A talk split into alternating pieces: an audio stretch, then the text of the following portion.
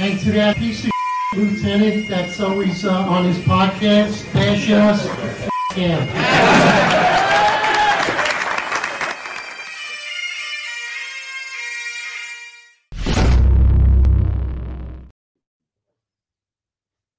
All right, everybody. Eric Dim, NYPD, your most complained cop. This is New York's finest retired unfiltered podcast. This is your 265 Police Live series. And along with me is John McCarry, the founder and the co-host of the podcast, retired lieutenant. So let's talk about nepotism. This is going to be our podcast, Nepotism Part Two. There's a lot of stuff that surrounds the nepotism that is fueled in the NYPD. So, John, let's get right into it. Let's talk about, let's start talking about Nick Stephanopoulos, lieutenant of the NYPD from the community response team, involved in a controversial incident that was caught on camera. What are your thoughts? So we had a car pursuit happen in Lower Manhattan. Happens about a week ago. Happens on Church Street. Uh, they hit they hit speeds of 107 miles an hour. I think me and Eric were pretty expressive about the car pursuits, and we felt that they should only be done in extreme emergencies. I don't believe that this constituted an extreme emergency where we needed to risk New York City residents' lives and tourist lives and just innocent people that are completely uninvolved to get this individual. But you know, maybe there was more to the story. Maybe he was going to commit a murder. I don't believe so. So, because based upon the the newspaper, but the the car pursuit happens. It ends as usual, as they constantly do, in a crash. Uh, thankfully, no one was injured, seriously injured. Um, the driver looked to be have probably been injured from that crash, but other than him, and his vehicle i didn't see that anybody else was injured and his passenger was was slightly injured. So the car pursuit ends in that. Um, and then the incident happens with the use of force. Nick stephanopoulos who's a lieutenant has been modified as a result of that incident. And that we believe is is a form of nepotism.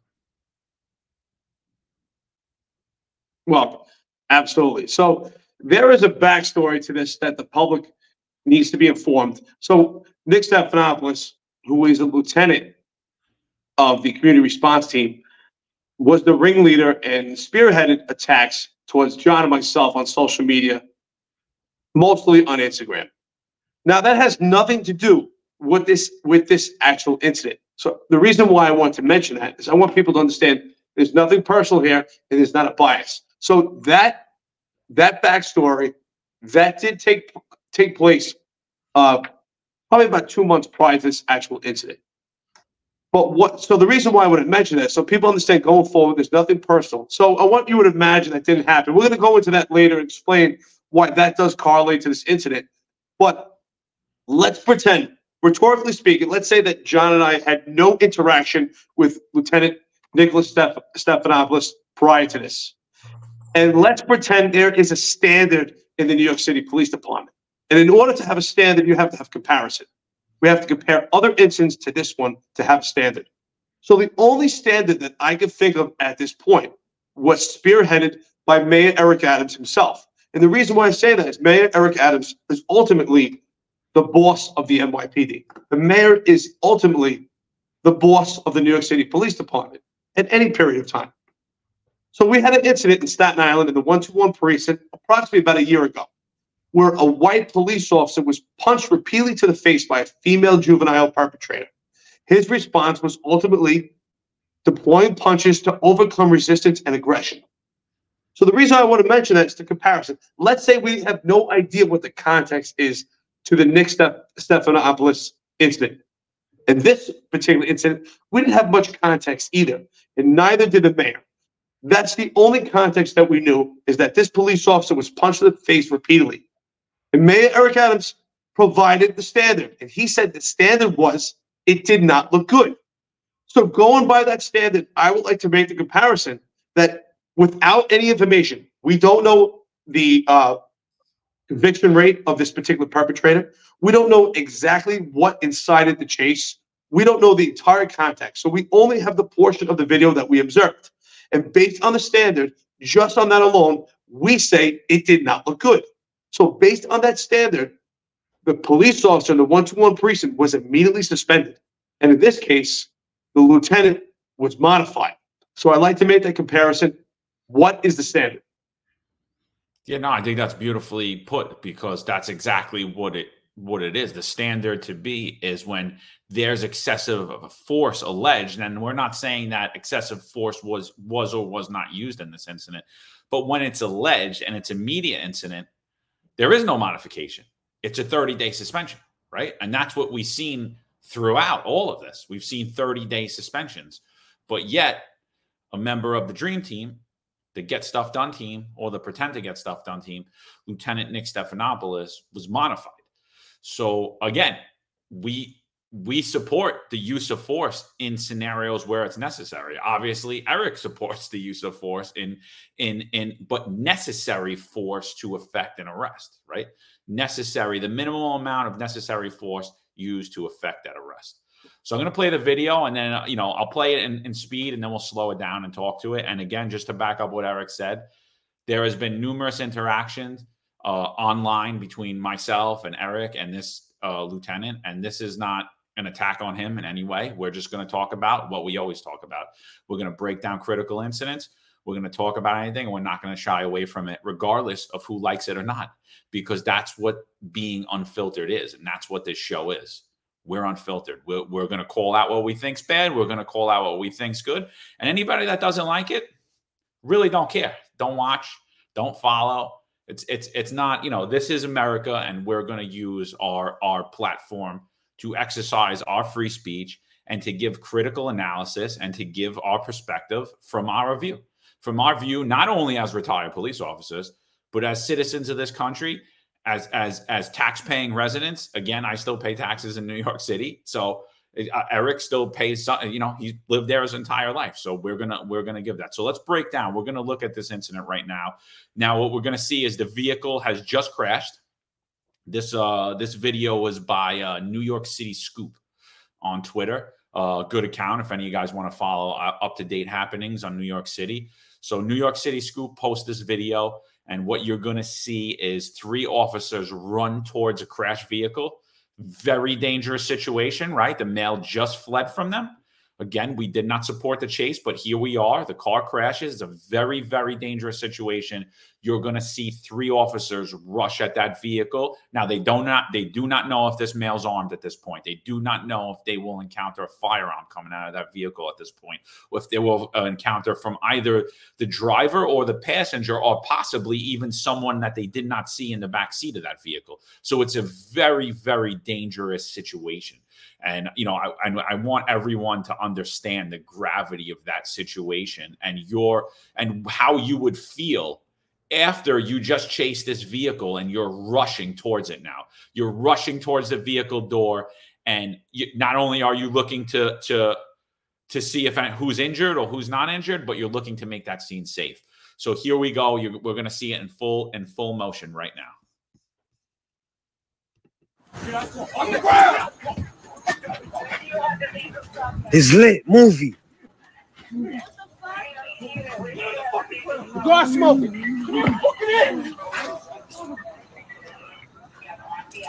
I think he's drunk. Put your hands behind your back. Oh, yeah, I think he jumped, but the nigga just crashed mad V's right now, bro. Like, I thought it was police about to crash. I mean, I think the store is over. I want them to run down the, the Yeah, son, right? Yeah, hell yeah. Yeah, he looked like he drunk. I ain't gonna lie. He's shaking. He just Nah, but that's why he's shaking though, because the nigga got hit. They was stomping him on and all that. You could smell that shit. He's bleeding. He leaking. Yo, he having a seizure. CEO, he having a seizure. He having a seizure. Movie. Wow. All right. So we don't need to play the rest of it, but that was that was the quick that was the quick analysis of it. Eric, I'll slow it down for you if you want to walk everybody through, but what are your initial thoughts on that right right away? So I, would like to talk about this actual incident in reverse, right? So when we talk about optics, when it comes to standards, based on what Mayor Eric Adams had laid out as a standard, if we start out with the kick to the head by the lieutenant, Nicholas Stephan- Stephanopoulos. The optics of that, they don't look good. And I'd like to start with that because I want to say, as the most complained cop, I have deployed numerous punches to the face, to the body of violent perpetrators. I have kicked perpetrators to the chest. But every time I utilized force, it had significance, purpose, and mission. And I never was, I was never emotionally invested. You have to emotionally detach. So you can see the difference when someone's operating when there's a mission or they're actually emotionally invested. Now, I don't take issue to using force. Force is necessary, especially when you're in volatile situations. But the optics, and I can tell you this, I have never, and I would never, kick someone to the head when they're on the ground and they're already pinned.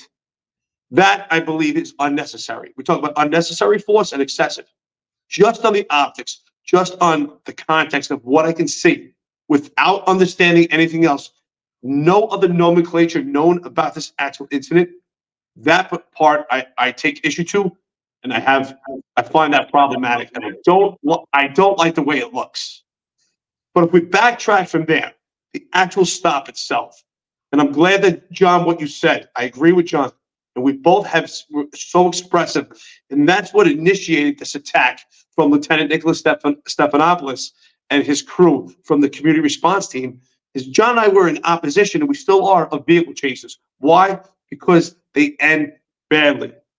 It's a last resort. We don't know the context of it, but based on the information that we have, this is not a chase that you want to be involved in. But since they did, the approach itself, when you become a police officer, especially a cop, and this team has been referred to as the dream team, we expect we expect a an ability to make observations within an eighth of a second. I used to always tell my cops, with an eighth of a second, you got to make that decision. That's the quality of a high skilled cop, especially in a specialized unit.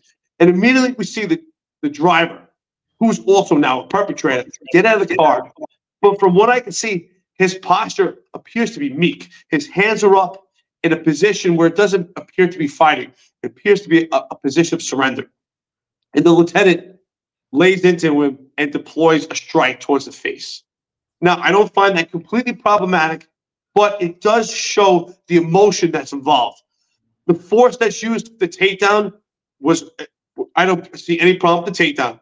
But once that kick is deployed to the face, you can even see one of the police officers, he kind of looks up because he knows the cameras are there and he, you can almost see in his face that he wants to communicate with his lieutenant, like, this is not a good time. And I can see from that, I'm going to make the inference that it's almost like, well, Lieutenant, this has happened before, but there's a camera here. So that's my take on what we have just on the onset. I'm sure we'll go into it more. What do you think, John? So yeah, even like I, I do agree with you. The male comes out with his hands up, but as they rush the vehicle, right? So you're rushing the vehicle.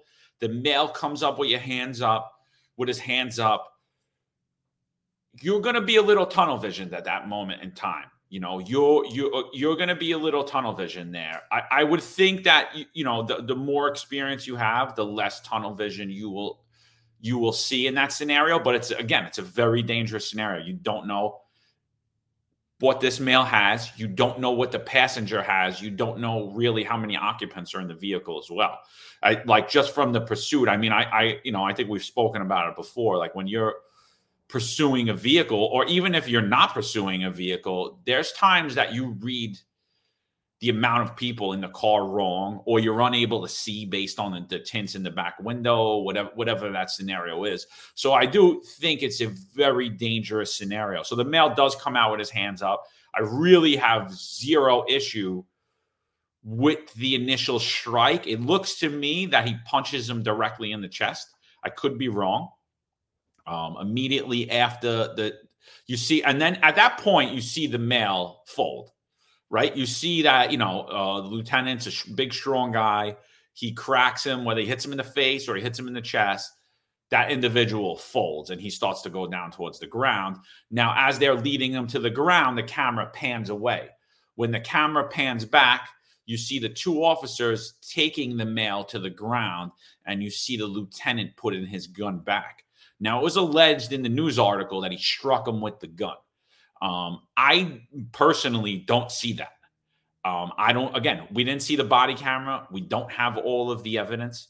Um, I don't see the strike with the firearm based upon the way he punches. He steps down, he throws his weight, he punches into it. A textbook punch, the way you should punch if you're going to if you're going to do a closed fist strike.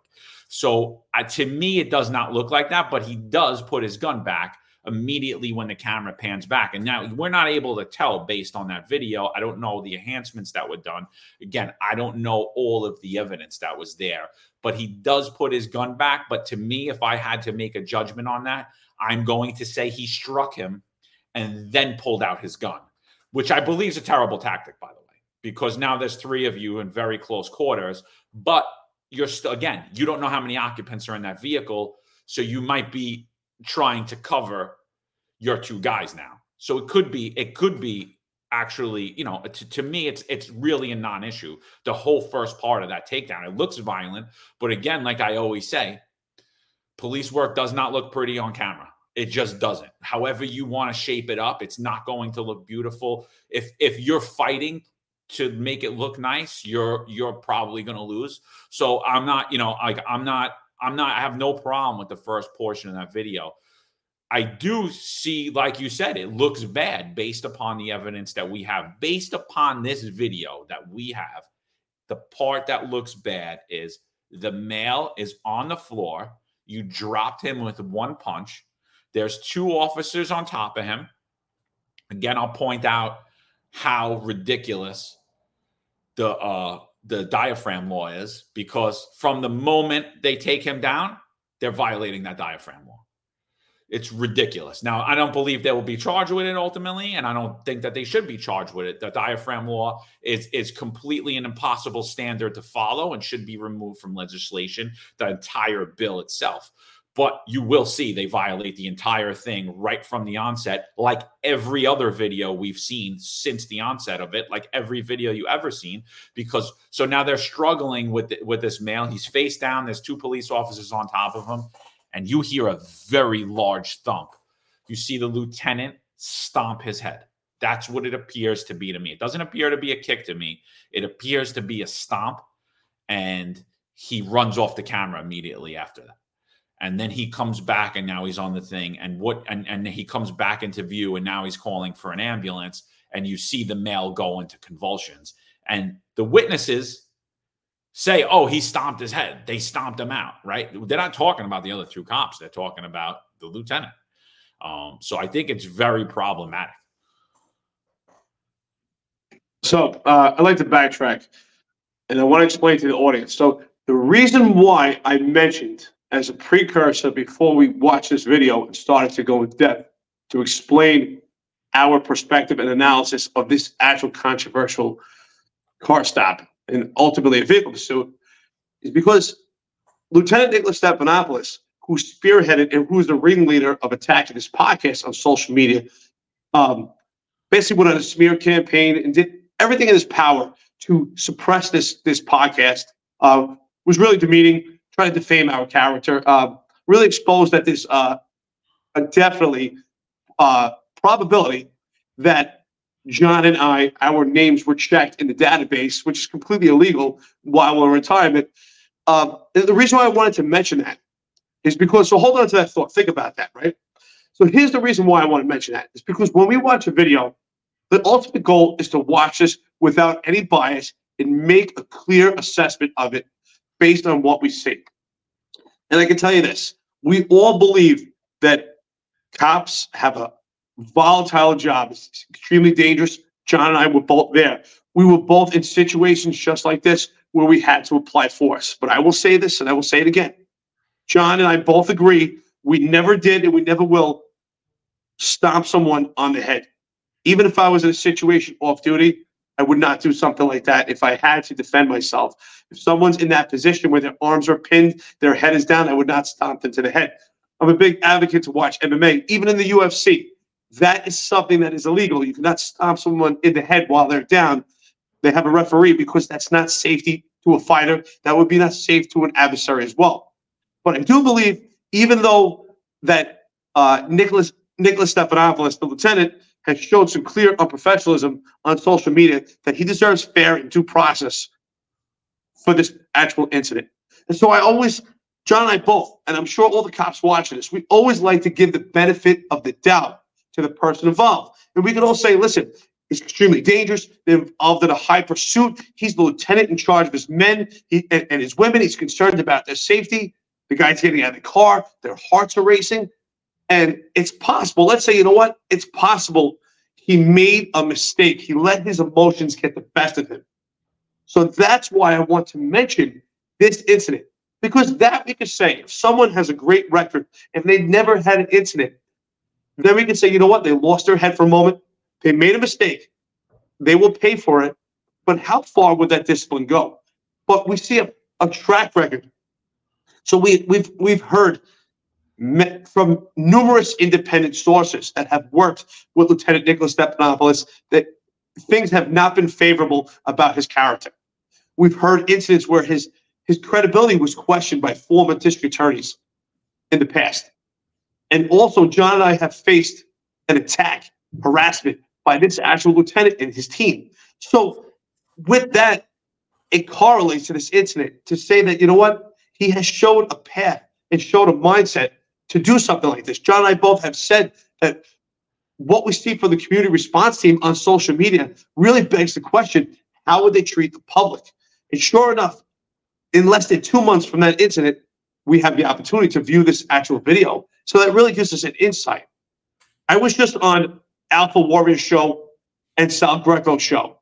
And Sal Greco pointed something out, which I thought was great. John and I both spoke about this. Please, if you have an opportunity, tune into it. And Sal Greco said, you know what?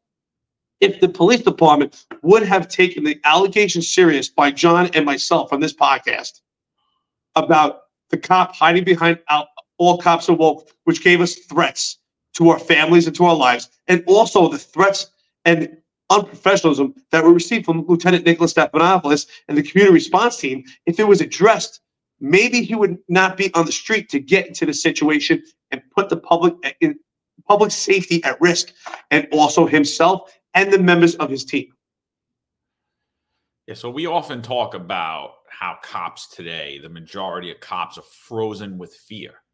They're not fear of their life, they're in fear of the legal and professional ramifications of taking police action or even voicing their opinion or supporting a president or anything especially on social media, right? You put something up that you supported the 45th president of the United States. I mean, there's a chance you could be fired. And there have been cops that have been fired for just that. And there are other cops that have been targeted, right? Sal Greco is a clear example of a political target. And there are other individuals out there who have been targeted for supporting the 45th president of the United States or being against bail reform or any of this other progressive anti-police legislation by the way. So it's not just it's not just that even if you're in support of your own profession, you're not allowed to speak online. And again, I don't believe that Nick Stephanopoulos or the other lieutenant involved that's his his partner in the in the CRT team. I don't believe they spearheaded it. I just don't believe that they're smart and I don't believe they're mature. So I think that it was completely spearheaded by the upper echelon of the NYPD, most notably police officer Edward Caban, Chief of Patrol John Chell, now Deputy Commissioner of Operation Kaz Daughtry. Um, so I believe that they were sent clear as day. That the captain of the, of this unit, this particular unit, the captain, along with his two lieutenants, sergeants, cops, detectives, and even the agency attorney, the legal attorney, was saying completely unprofessional things, uh, calling me a rat because I worked in internal affairs for, for two years, um, slandering us, making up lies about uh, us, all in an attempt and and basically in a threatening demeanor to hey, why don't you guys stop talking and shut this podcast down? Uh, very very unprofessional, and you know. I'm back and forth to New York City a lot, and people ask me, "Do you worry about it?" I said, "I don't worry because I don't do anything wrong."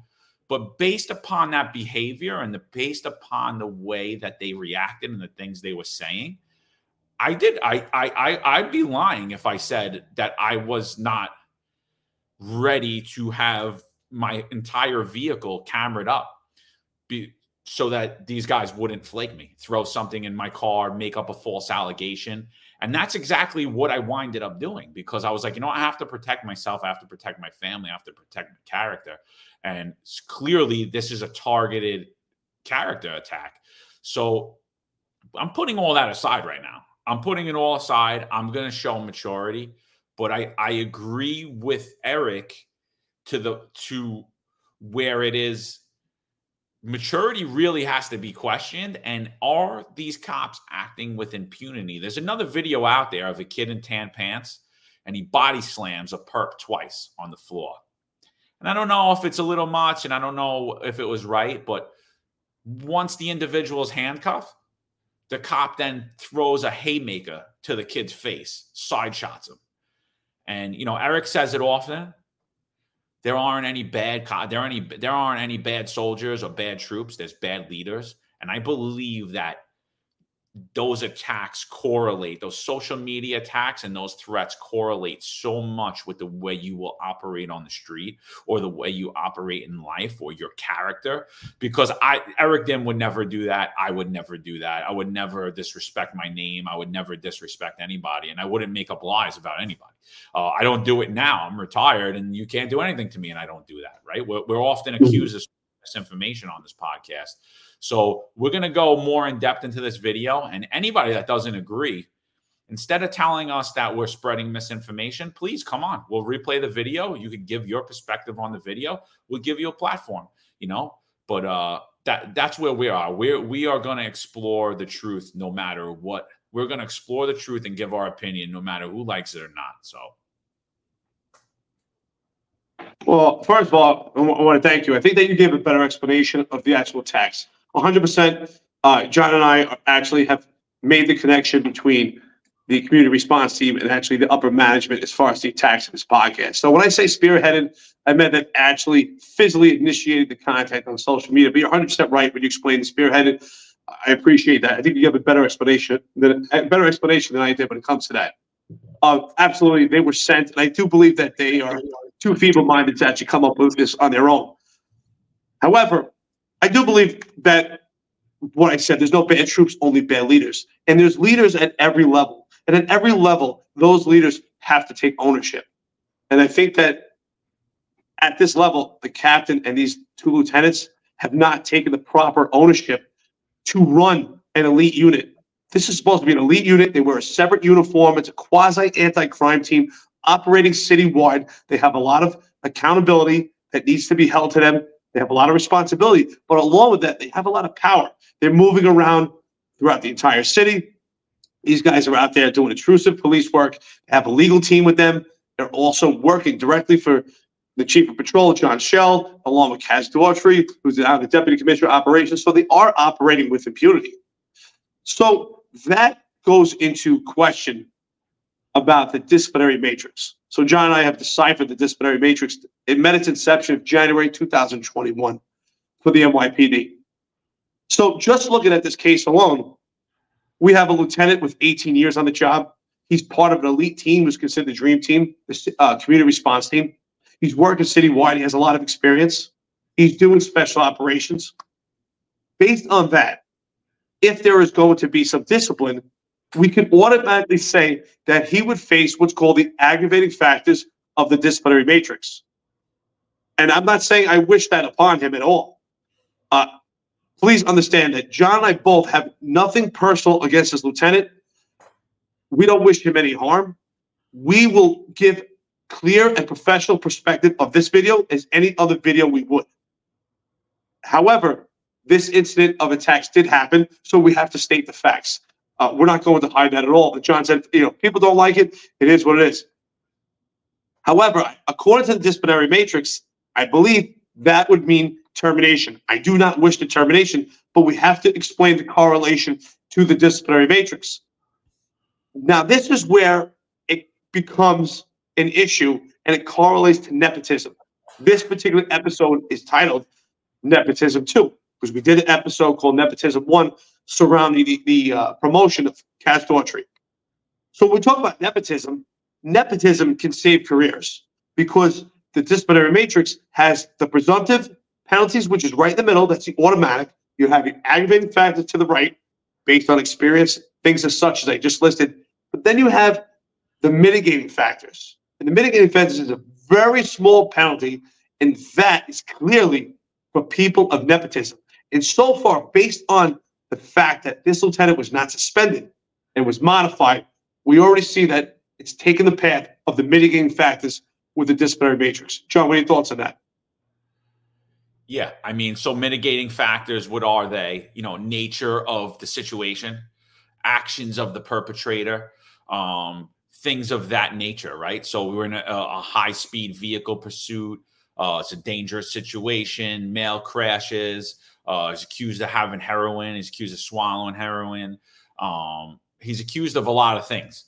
Um, so I think those are mitigating factors in there. But I think overall, when you look at the situation, and if this is just any old lieutenant, the aggravating factors are all over the place. But this isn't just any old lieutenant. This is John Chell and Kaz Daughtry's right hand man, who they sent to attack myself and Eric, who they send out on the streets in New York City at night every night, and who really has a lot more power than every commanding officer in, across the the NYPD.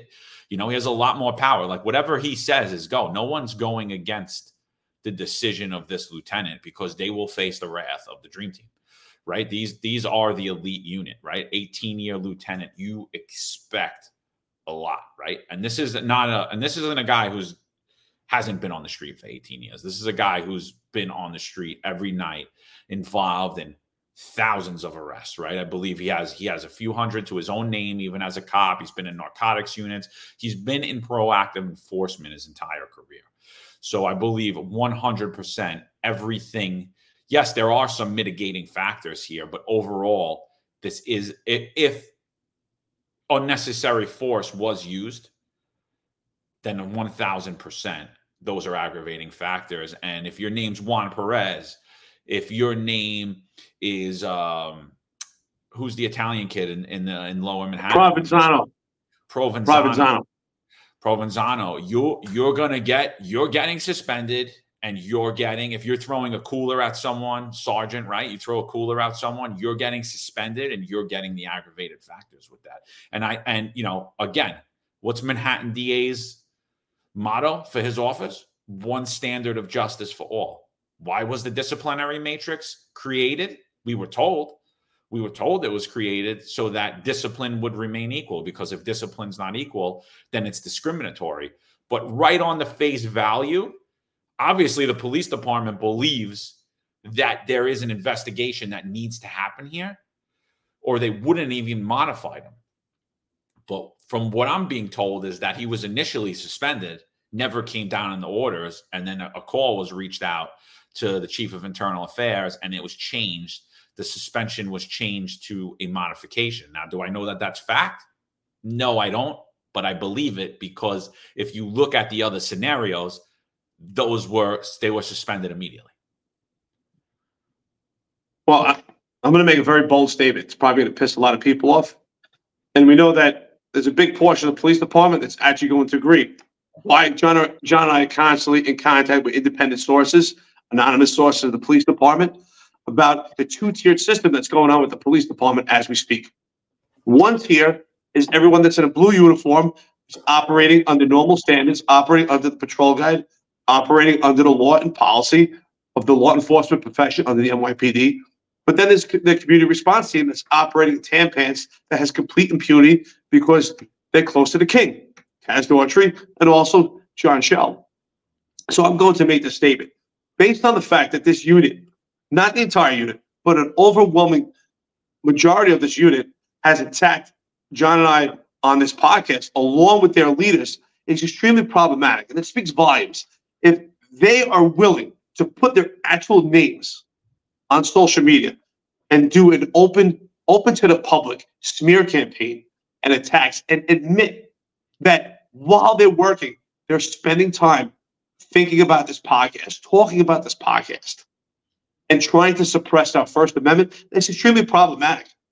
And it definitely correlates to how they're policing out there this reckless and cowboy attitude. They're constantly vehicle pursuits. They're putting the public at risk.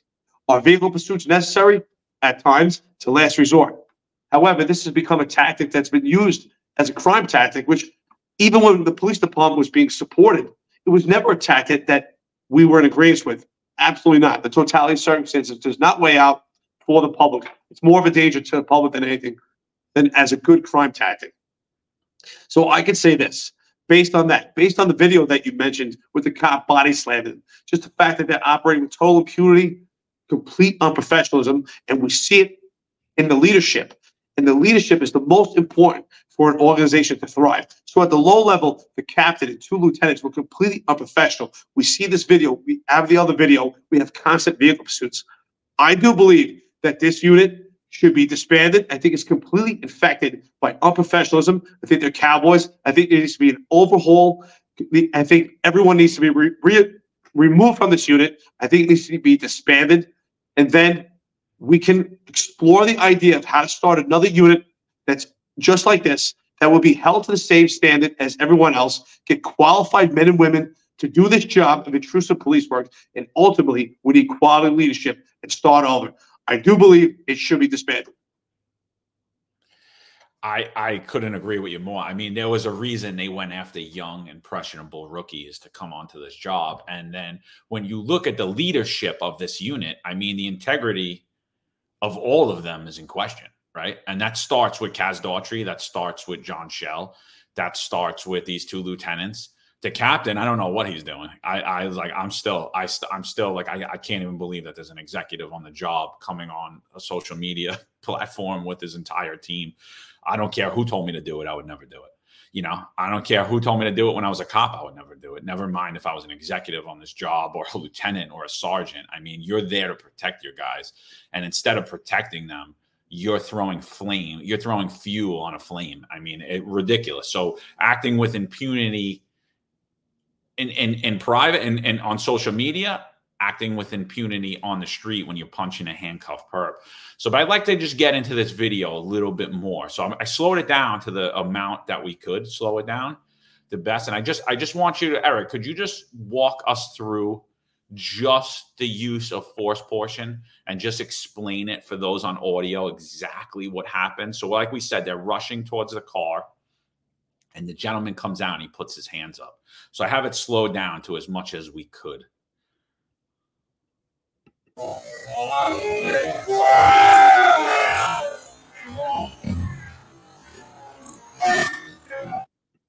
Wow. Can you freeze right there? Sorry. At that Uh, point? sorry, I had to shut that volume off. It was it was low. I'll go back on it. So let's give the benefit of the doubt, right? So John and I both agree that it's a volatile situation. They're in a vehicle pursuit. This vehicle has just crashed. And I always say it when you're involved in a counter, it's not one person, one car, it's one entire incident. They're in Manhattan right now. There's plenty of people outside right now. They have pedestrians, they have cars involved. There's a lot they have to worry about. They're approaching that car. I don't know that they know how many occupants are in this car, but the motorist gets out, who's now a perpetrator, and they immediately have to respond and act and get this person in handcuffs. So we can go back and forth and cross hairs. I do believe that his hands were up in a meek manner, but let's let's give him the benefit of the doubt and say yes, it's happening so fast, and he didn't have the time to make that assessment. And also, everyone does perceive things differently.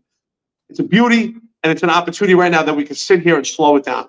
But we have to give our assessment based on what happened in real time and what we believe and perceive that this lieutenant is seeing. So I really don't have too much issue with the fact that he deployed a strike at this point to get the adversary down to the ground. So when you're a cop, ultimately you want to get that person down to the ground to handcuff them. Instead of fight with someone who's six foot two, now we're fighting with someone who's on the floor and they don't have the kinetic energy to use the amount of force. So they get him down to the ground. So at this point, I have no issues. The two police officers uh, pin one side of the body, they pin the other side. But I do agree with John. If you watch that portion, if the diaphragm law was actually assessed and brought upon against police officers, these two police officers would be facing charges themselves for violating the diaphragm law, which I have nothing wrong. I practice jujitsu myself. That's how you hold someone down by compressing the diaphragm. So at that point, I believe the force is pretty much reasonable. They're doing their job. It's a volatile situation. They have to meet violence with violence. But now at this portion, the lieutenant has been extracted. The two police officers have the adversary, the person of interest, the perpetrator under control. And this is the point where I do believe that the lieutenant is emotionally invested. Not only, first of all, it, it appears he's right handed. His gun is on his right side. He deploys his punch with his right hand. So at this point, he stops with the left foot, which to me is indignant that it's completely unnecessary. There's no reason for it. It's not if he if he really needed to, if he was in a volatile situation and had to deploy a stomp or a kick to to really get that person in a position of vulnerability so you could actually handcuff them, he would use his right foot. How do I know? Because I trained and I've used my right foot to kick many times myself, but not to stomp someone. The fact that he used his left foot, his body's kind of off balance, it was just an unnecessary kick because he's emotionally invested. So at this point, would you agree with my assessment? I, I, I do. Unfortunately, yeah, I believe it. I mean, to me, that that kick looks.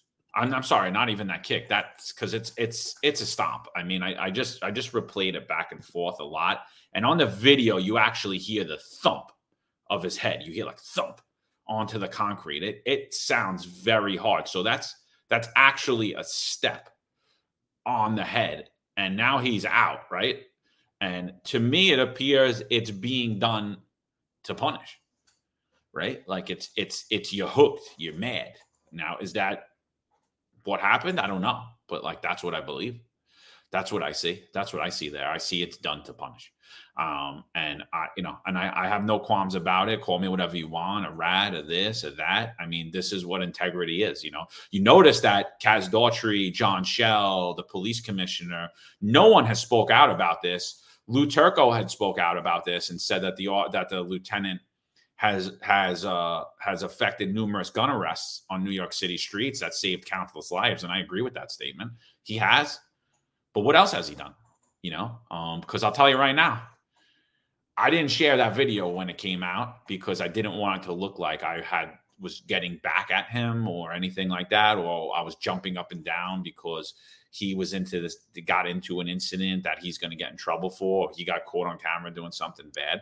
Because I really wasn't. I don't. I don't. I don't take. I don't take hate to anybody, even the people who consistently attack me, prank my phone every day, send me threatening emails, messages. I really don't care about any of this. You don't you don't bother me, you don't affect my life. You're not going to steal my peace for one second.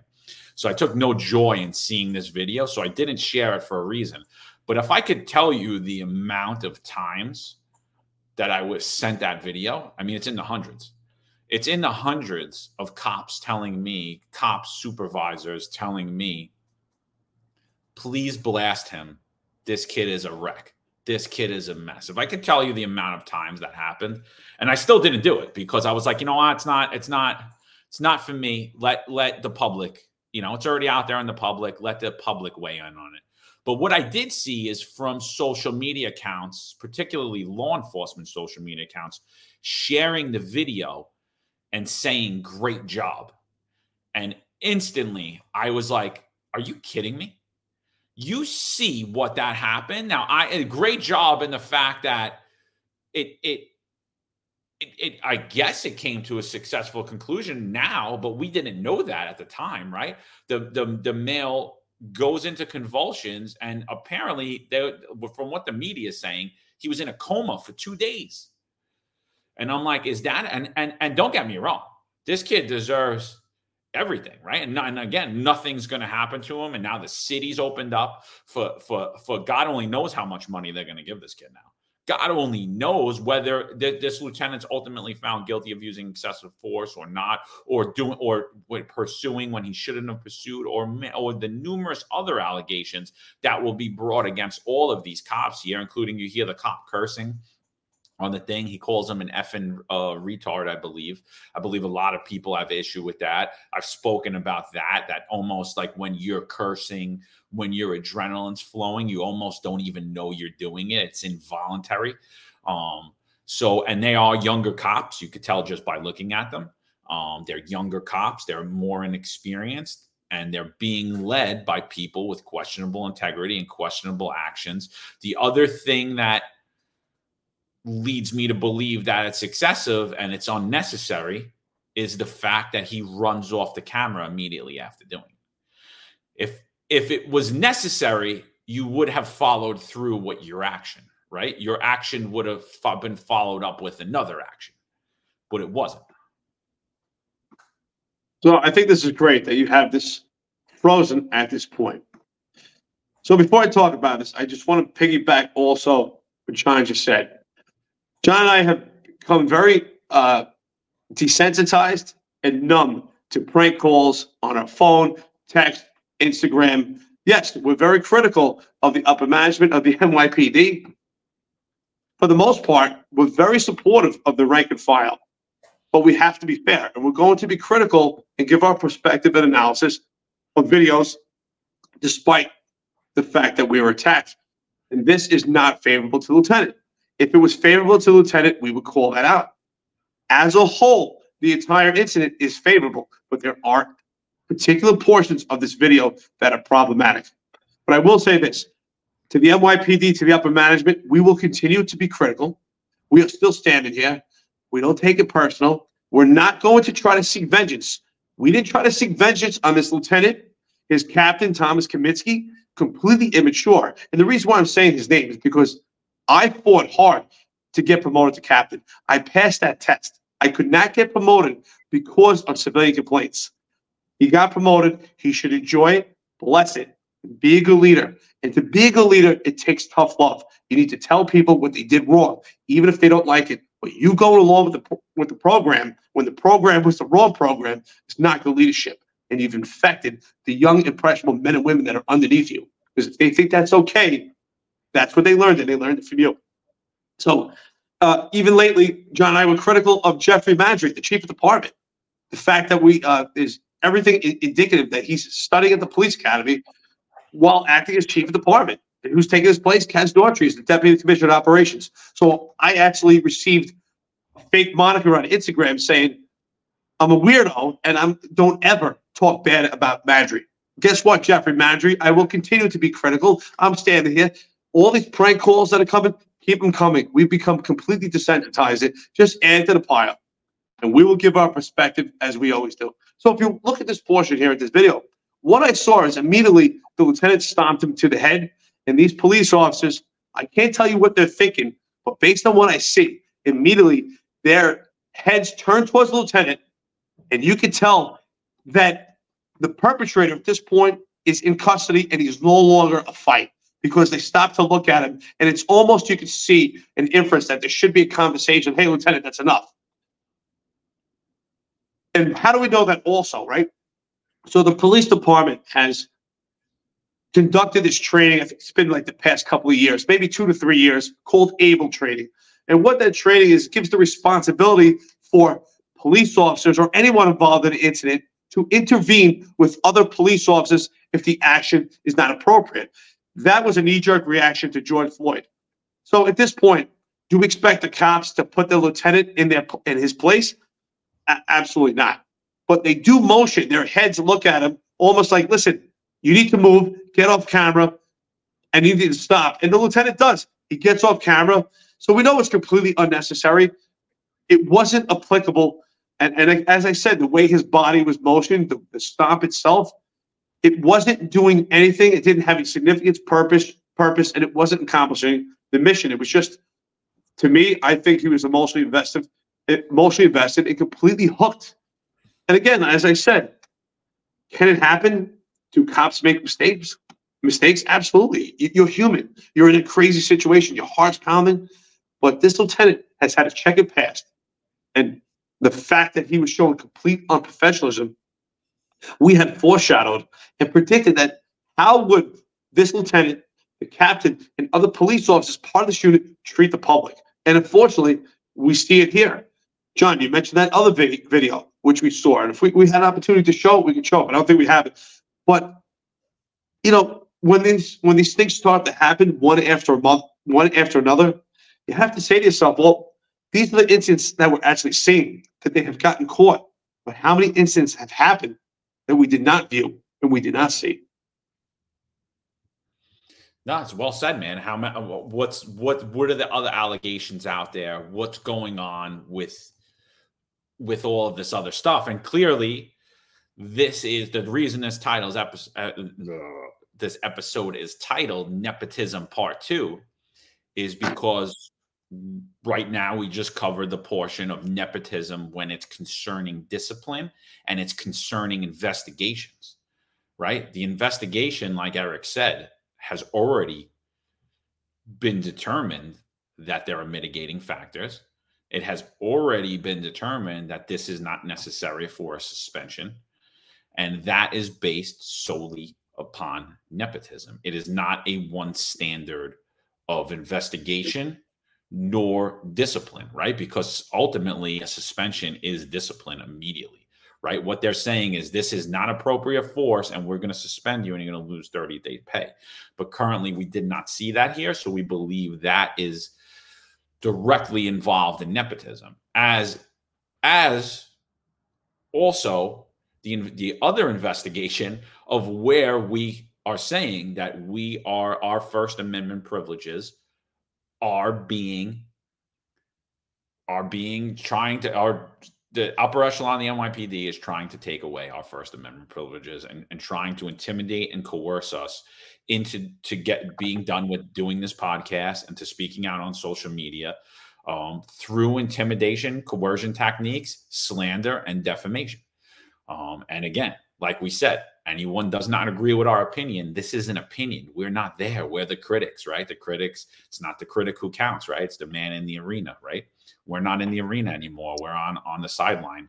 And you know, it's been spoken over and over again that John Chell a leader, that he's a leader, that the uh, Ed Caban is a leader. Um, the honorable Ed Caban's a leader, right? His his mafia buddy just came at me for no reason out of nowhere. Um, but Kaz Daughtry is a true leader. And if you're a true leader and you see nothing wrong, or this is the type of work that you have to happen, be, be a leader. give us a statement based upon this video. Come on this podcast. Tell us what Eric and myself said that was wrong, or you don't agree with, or we're short sighted on, or we don't know because I was a BMS warrior and and Eric was just in the South Bronx and he didn't know any better. Maybe he got hit in the head too many times when he was doing jujitsu. Whatever, whatever type of thing you want to say about it, any of us, um, just come on and, and, give us that that standpoint. You know, so I, I, I that's that that's my take on the video.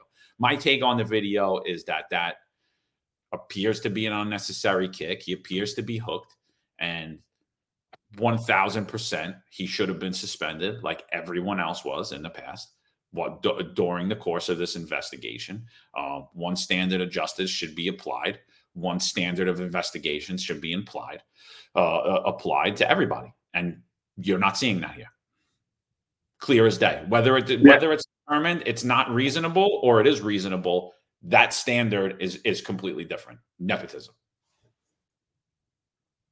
Absolutely, I, I could agree with more. That's that's a standard that we learned that is the most important thing in the police department is nepotism.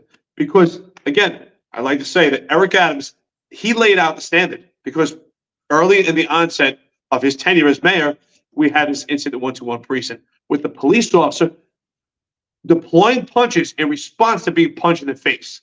So I'm just comparing without hearing any other context. He's deploying punches to overcome resistance in comparison to a lieutenant stomping on someone's head it's on the ground, controlled, and no longer a threat. Just on the appearance, how could the lieutenant, the, the cop in the one-to-one precinct be suspended, and this lieutenant be modified? There, that's why we talk about the wheels of justice. And when it comes to the disciplinary matrix, yes, it's a similar nature, but the lieutenant is getting the benefit of the doubt with all the mitigating factors. So where was the mitigating factors applied to the cop at Staten Island? The mitigating factors were he's being punched in the face. He's in a crowd of, of, that's already part of a gang fight. He's trying to make an arrest. Aren't those mitigating factors? And he's also a police officer. He does not hold the rank. He has less experience than this lieutenant. He has much more mitigating factors than this lieutenant, but they were not applied the same. Why? This police officer was a white male in Staten Island working in the one to one precinct who deployed a strike to a young black female this police officer wears blue pants. He's not in a specialized unit. He's not part of the dream team. He's part of the second tier of the police department. He's part of general population. He's not part of the tampons. So we see a complete different standard. That's why I want the public to understand.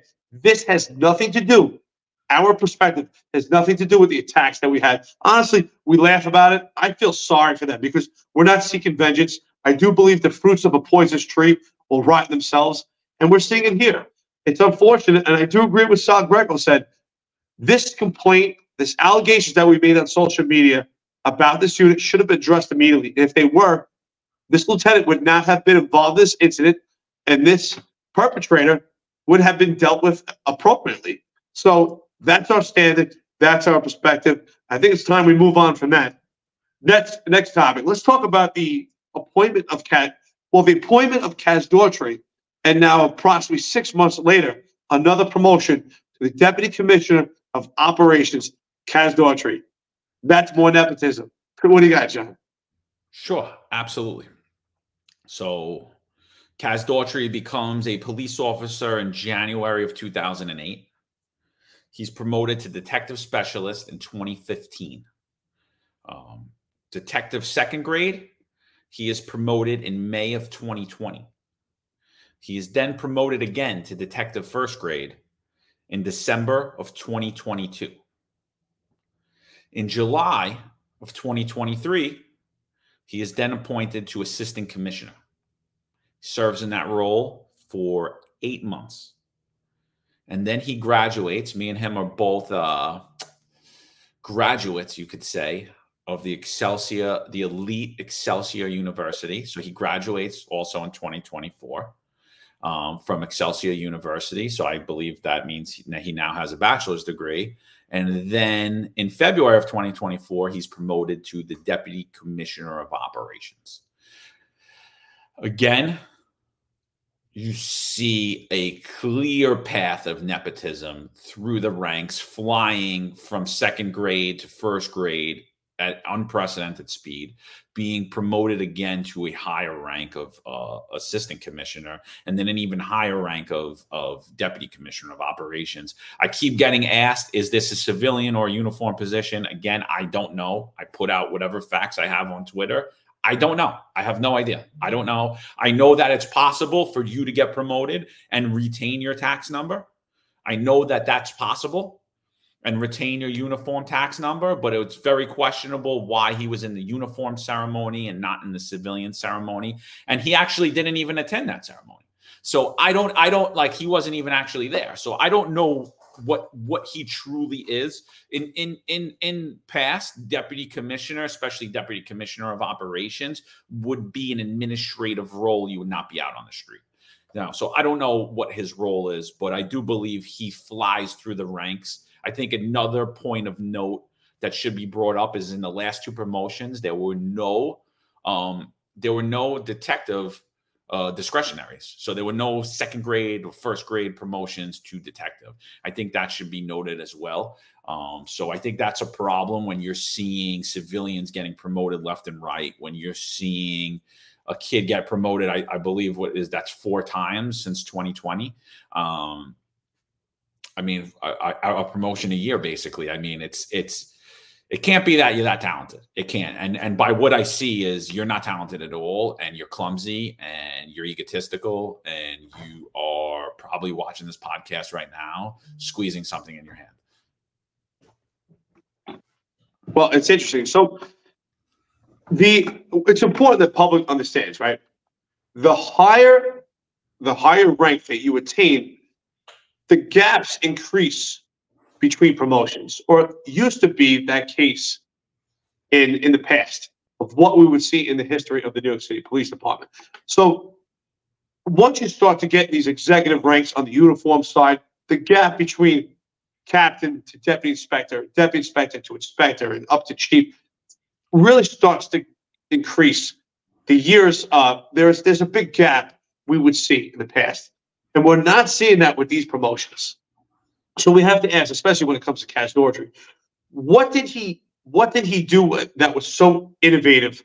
What did he do that he initiated? What did he do differently in his tenure than anyone before him, his predecessors that were in that position? And I mentioned the uniform side, because in the civilian side, the gap is even larger when it comes to promotions on the civilian side than it is on the uniform side.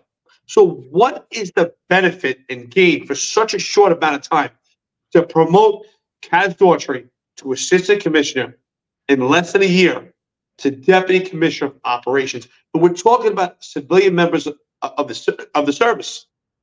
Which, what is to gain? Now, John and I both made our assessment, and we we know why he was promoted to deputy commissioner of operations. I'm sure it's completely obvious to most, but other than what John is about to say of why, what do we also believe is the reason for this promotion? What do you think, John? What is obviously the first thing that comes to mind? his association with Chief Jeffrey Maddrey and New York City Mayor Eric Adams. I mean, that's very obvious. It's very, very obvious that that's what that is. Now, I know it's been alleged that he's Maddrey's nephew, he's Maddrey's son, he's Adams' son, he's I, I don't know. I don't know who he is, but there's a relationship there, and whatever, and w- whether it's a professional relationship based on work or it's a familial relationship, I don't know, but it's a close relationship, obviously. And again, like I said, there is going to be nepotism based upon people you know, and you it will it will always be, and it's always been. Uh, but clear as day, I think this is one of the most egregious things that we've seen in New York City. This is the most egregious form of nepotism that we've seen. And like I said, it's fine to bring people around you and people you trust and people that you're close to but you want to make sure they're competent. You want to make sure they're making you better. You want to make sure that they're fit for the role that you put them in or that they have clear established roles, right?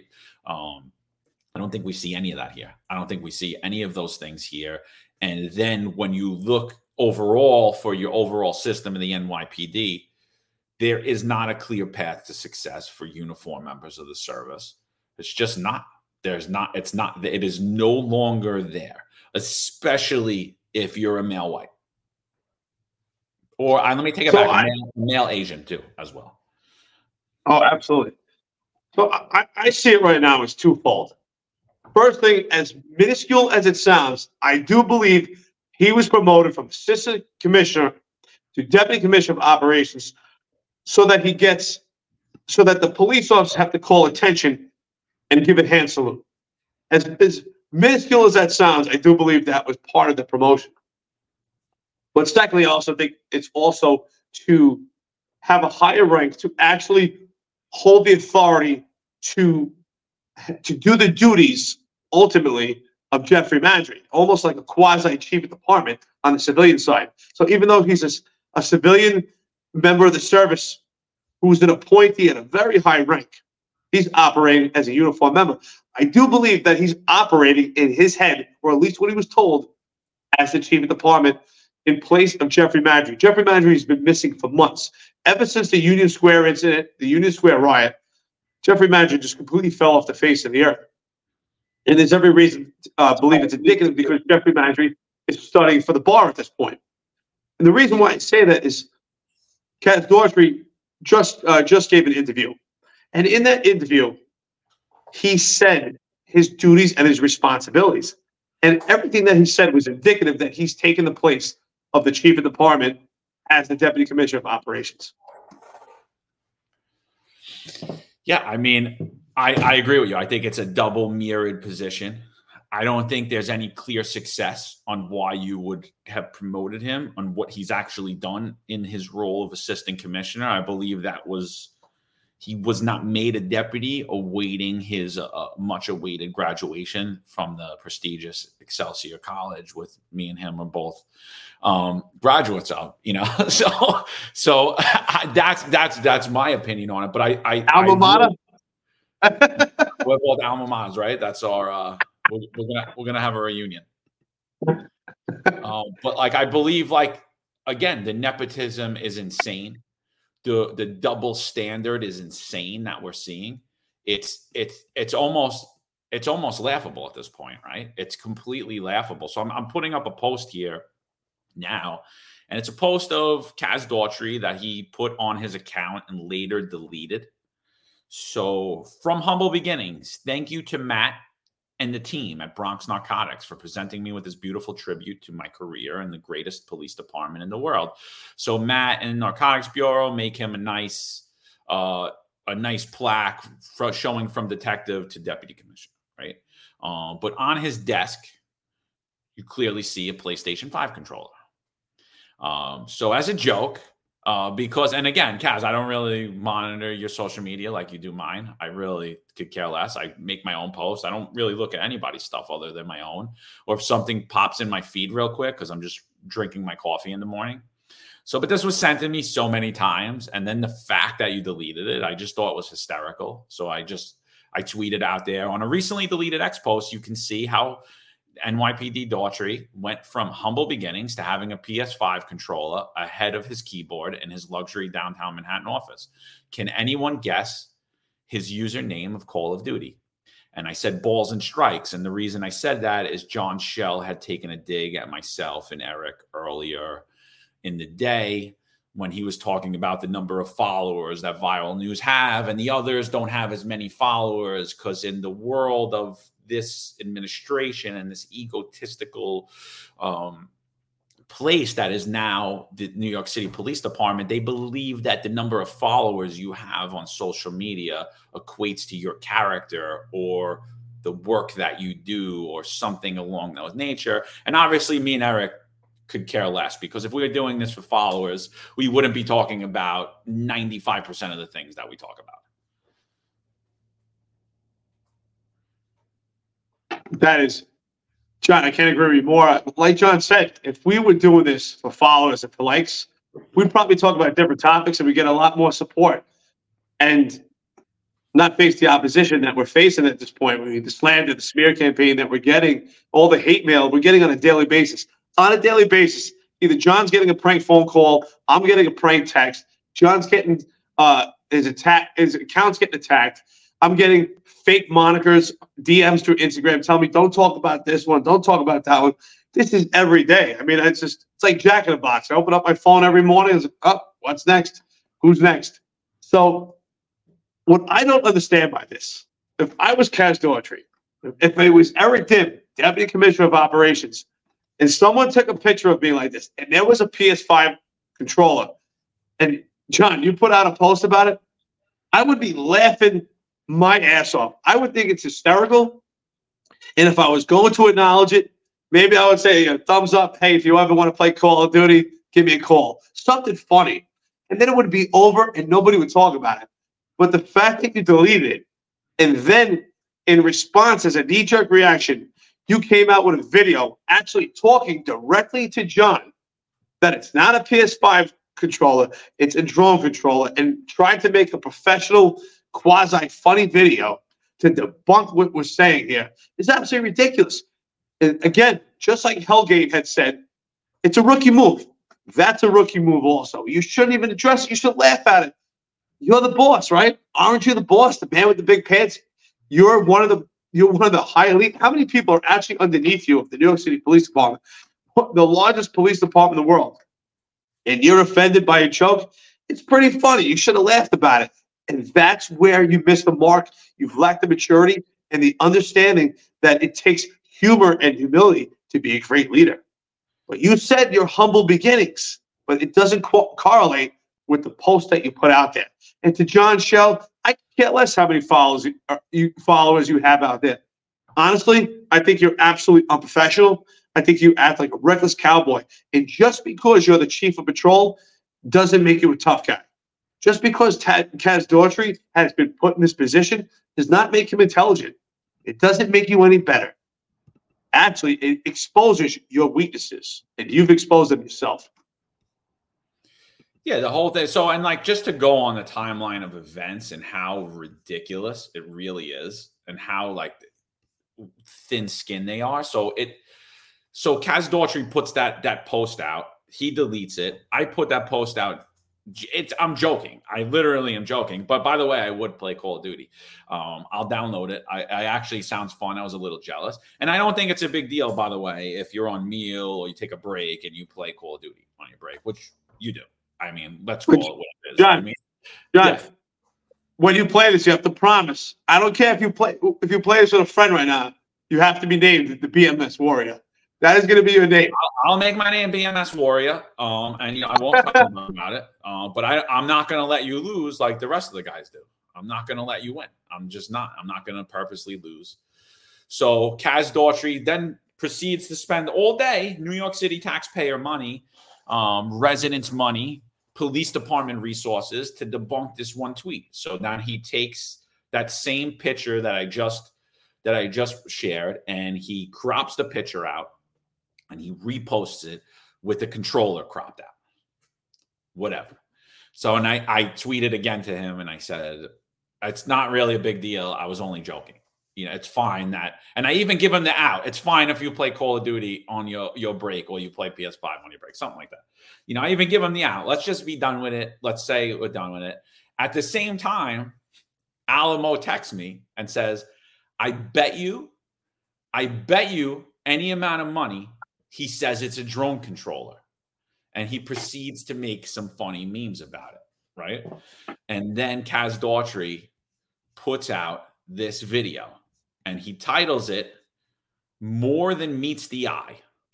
There's more than meets the eye. The controller I'm holding is not for video games. It actually unlocks a powerful, life saving tool, allowing me to pilot a drone in flight of the other side of New York City. The latest advancement in technology uh, represents the next chapter in NYPD, uh, NYPD PC's commitment to the NYPD at the forefront of innovation. More to come, right? Um, sounds great. Only problem is the controller that he now shows is no longer is no longer uh, um, is no longer a PS5 controller. It's a black Xbox controller, clearly. The other thing is, if it wasn't a big deal, why'd you delete the post? Why'd you crop out the controller? And by the way, you're the boss. So what do you even care? I would just leave it on there and not give two craps about it at all. Like, what do you even care about? And so that's what I'm saying. Yeah, like what do you even care? Yeah, because I play Madden, because I play Call of Duty. Yeah, what? what, what when when I'm free and I feel like I want to do it, I, am I'm, I'm I'm determined. I'm allowed to determine when, when I when I could have time. Time I live at work. Fair enough. Nothing needs more needs to be said. But now you could see this started in the morning and goes through night all the way up to up to this video, and you'll clearly see him sitting in a gamer chair inside of One Police Plaza, Captain America gamer chair. And it just it just leads into question what actually is going on here? What was this promotion? Is he the best call of duty player? Was that what he achieved is why he is now the deputy commissioner of operations? And it leads into this video about drones. And i think that kind of goes viral this video. It goes viral in the media and everyone's talking about this drone program. And it really never gets brought up that this was a completely immature w- response to a social media critic. It was completely immature. What do you, what do you think about that, Eric? You know, again, I, you know, I, I just, I find it hard to believe that he was in the thick of it and had the camaraderie with the men and women of this job. And actually, you know what? I guess he didn't I, I, because he was he was always with Jeffrey Maddrey his entire career, so he was pretty much uh, he was pretty much protected, and, and, and he operated under a different blanket. Because when you're with the men and women, that's part of it. That's part of being a cop is having that thick skin and being able to take jokes. We joke with each other. It's it's it's part of the culture. I mean, I, I said it before when I was a special operations lieutenant, when I was a crime sergeant. If I had that picture, the guys would abuse me. Plenty of times I had pictures and they made fun of me and they superimposed me naked or superimposed like, you know, uh, pictures of, you know, genitalia in my face, like funny things, and you laugh at it. That's what you're supposed to do. And you know what? When you laugh at it and when you have humor in yourself, people forget about it. You move on. But the fact that he took this to heart and so sensitive that it bothered him that he had to spend who knows? It's supposed to took the entire day to come up with this video to address it to a podcast. You are supposed to be a man of power. You're supposed to be stoic. I say it all the time. You're you're a leader. You're you're, you're in charge of of what you know of the largest police department in the country. You should be professional and you should be stoic and you should have the humility to just laugh it off and forget about it. If anything, he should have said, "Hey, look at my controller. We're playing Call of Duty tomorrow. If you guys want to play, laugh it off. Join the fun." But to act out in this manner is is not only is it a rookie move, it just shows a, a lot of immaturity, but it also shows, you know, a, a, a weakness in, in, in his own armor. That if this is bothering him, I really I feel sorry for the men and women that are in the police department right now because what if someone makes a mistake or asks ask him a question?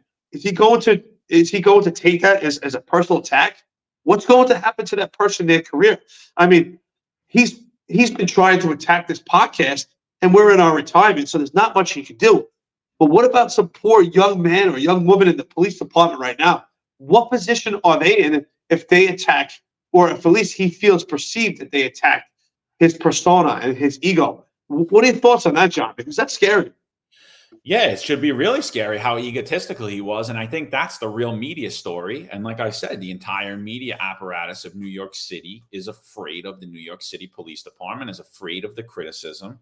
Um, there is a consensus out there by the New York media that the Deputy Commissioner of Public Information, Tarik Sheppard, bullies them. Um, they don't. They will be removed from access if they if they take any criticisms or they write anything that's unfavorable towards the New York City Police Department. And by the way, there's a rumor floating around that Tarik Sheppard will be the next police commissioner. I don't know if it's true or not. And Kaz Daughtry will be the next first deputy commissioner. Don't know if that's true either. Um, from what I see, Kaz is basically running the police department right now. And you see John Chell and you see, uh, you know, the other token pale face, uh, Michael Kemper. You see them like bowing down. They basically should just give him big leaves, like big like a uh, feathers, so they could like fan him and feed him grapes. Because what you see is is he's constantly he's running the, the police department at this point. And what you're going to see in this video, based upon this tweet, now this is all day. Now this is at night, and he creates this video and it goes viral in the media and he's doing a complete media tour to debunk one thing that he had a PS5 controller on his desk and he basically lies about that never responds to why he deleted that that that tweet and again I don't believe we'll get into that later too where we I don't believe that once you tweet something, you shouldn't be able to delete it as a New York City official, regardless of what agency you're in.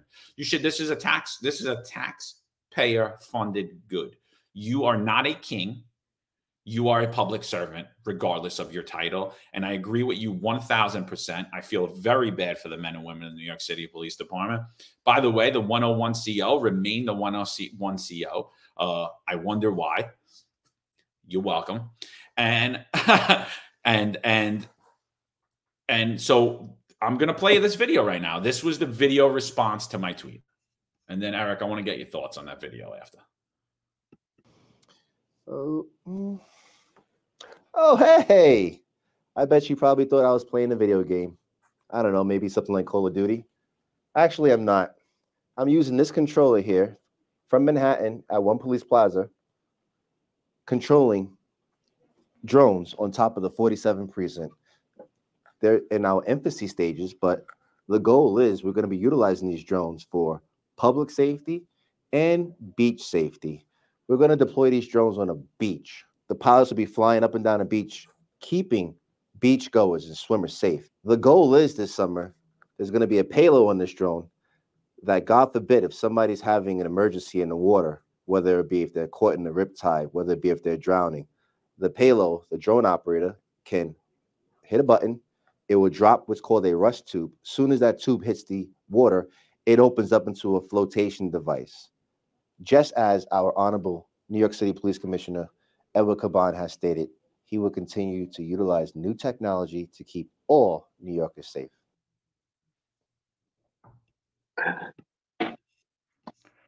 Well, first off, honorable, honorable police commissioner. Okay, you heard that? He referred to uh, Ed Caban as the honorable police commissioner. If, if you consider him honorable, and the fact that he's never around and he's been completely insignificant and has no purpose, well, then I got problems with uh, your own mindset, your character. So, I mean, first of all, this video is, is completely a joke that they spent probably the entire day addressing this. And actually, he specifically turns and he's talking to you. He's talking to John. He's talking to this podcast. Oh, oh, you thought I was playing a video game? I mean, he might as well say, "Hey, John McCary, Eric Dim, I'm going to be talking to you because they're constantly doing it.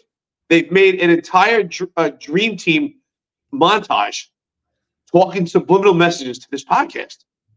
I think it's a, a complete waste of taxpayer money. It's completely unprofessional. And and how do we know that?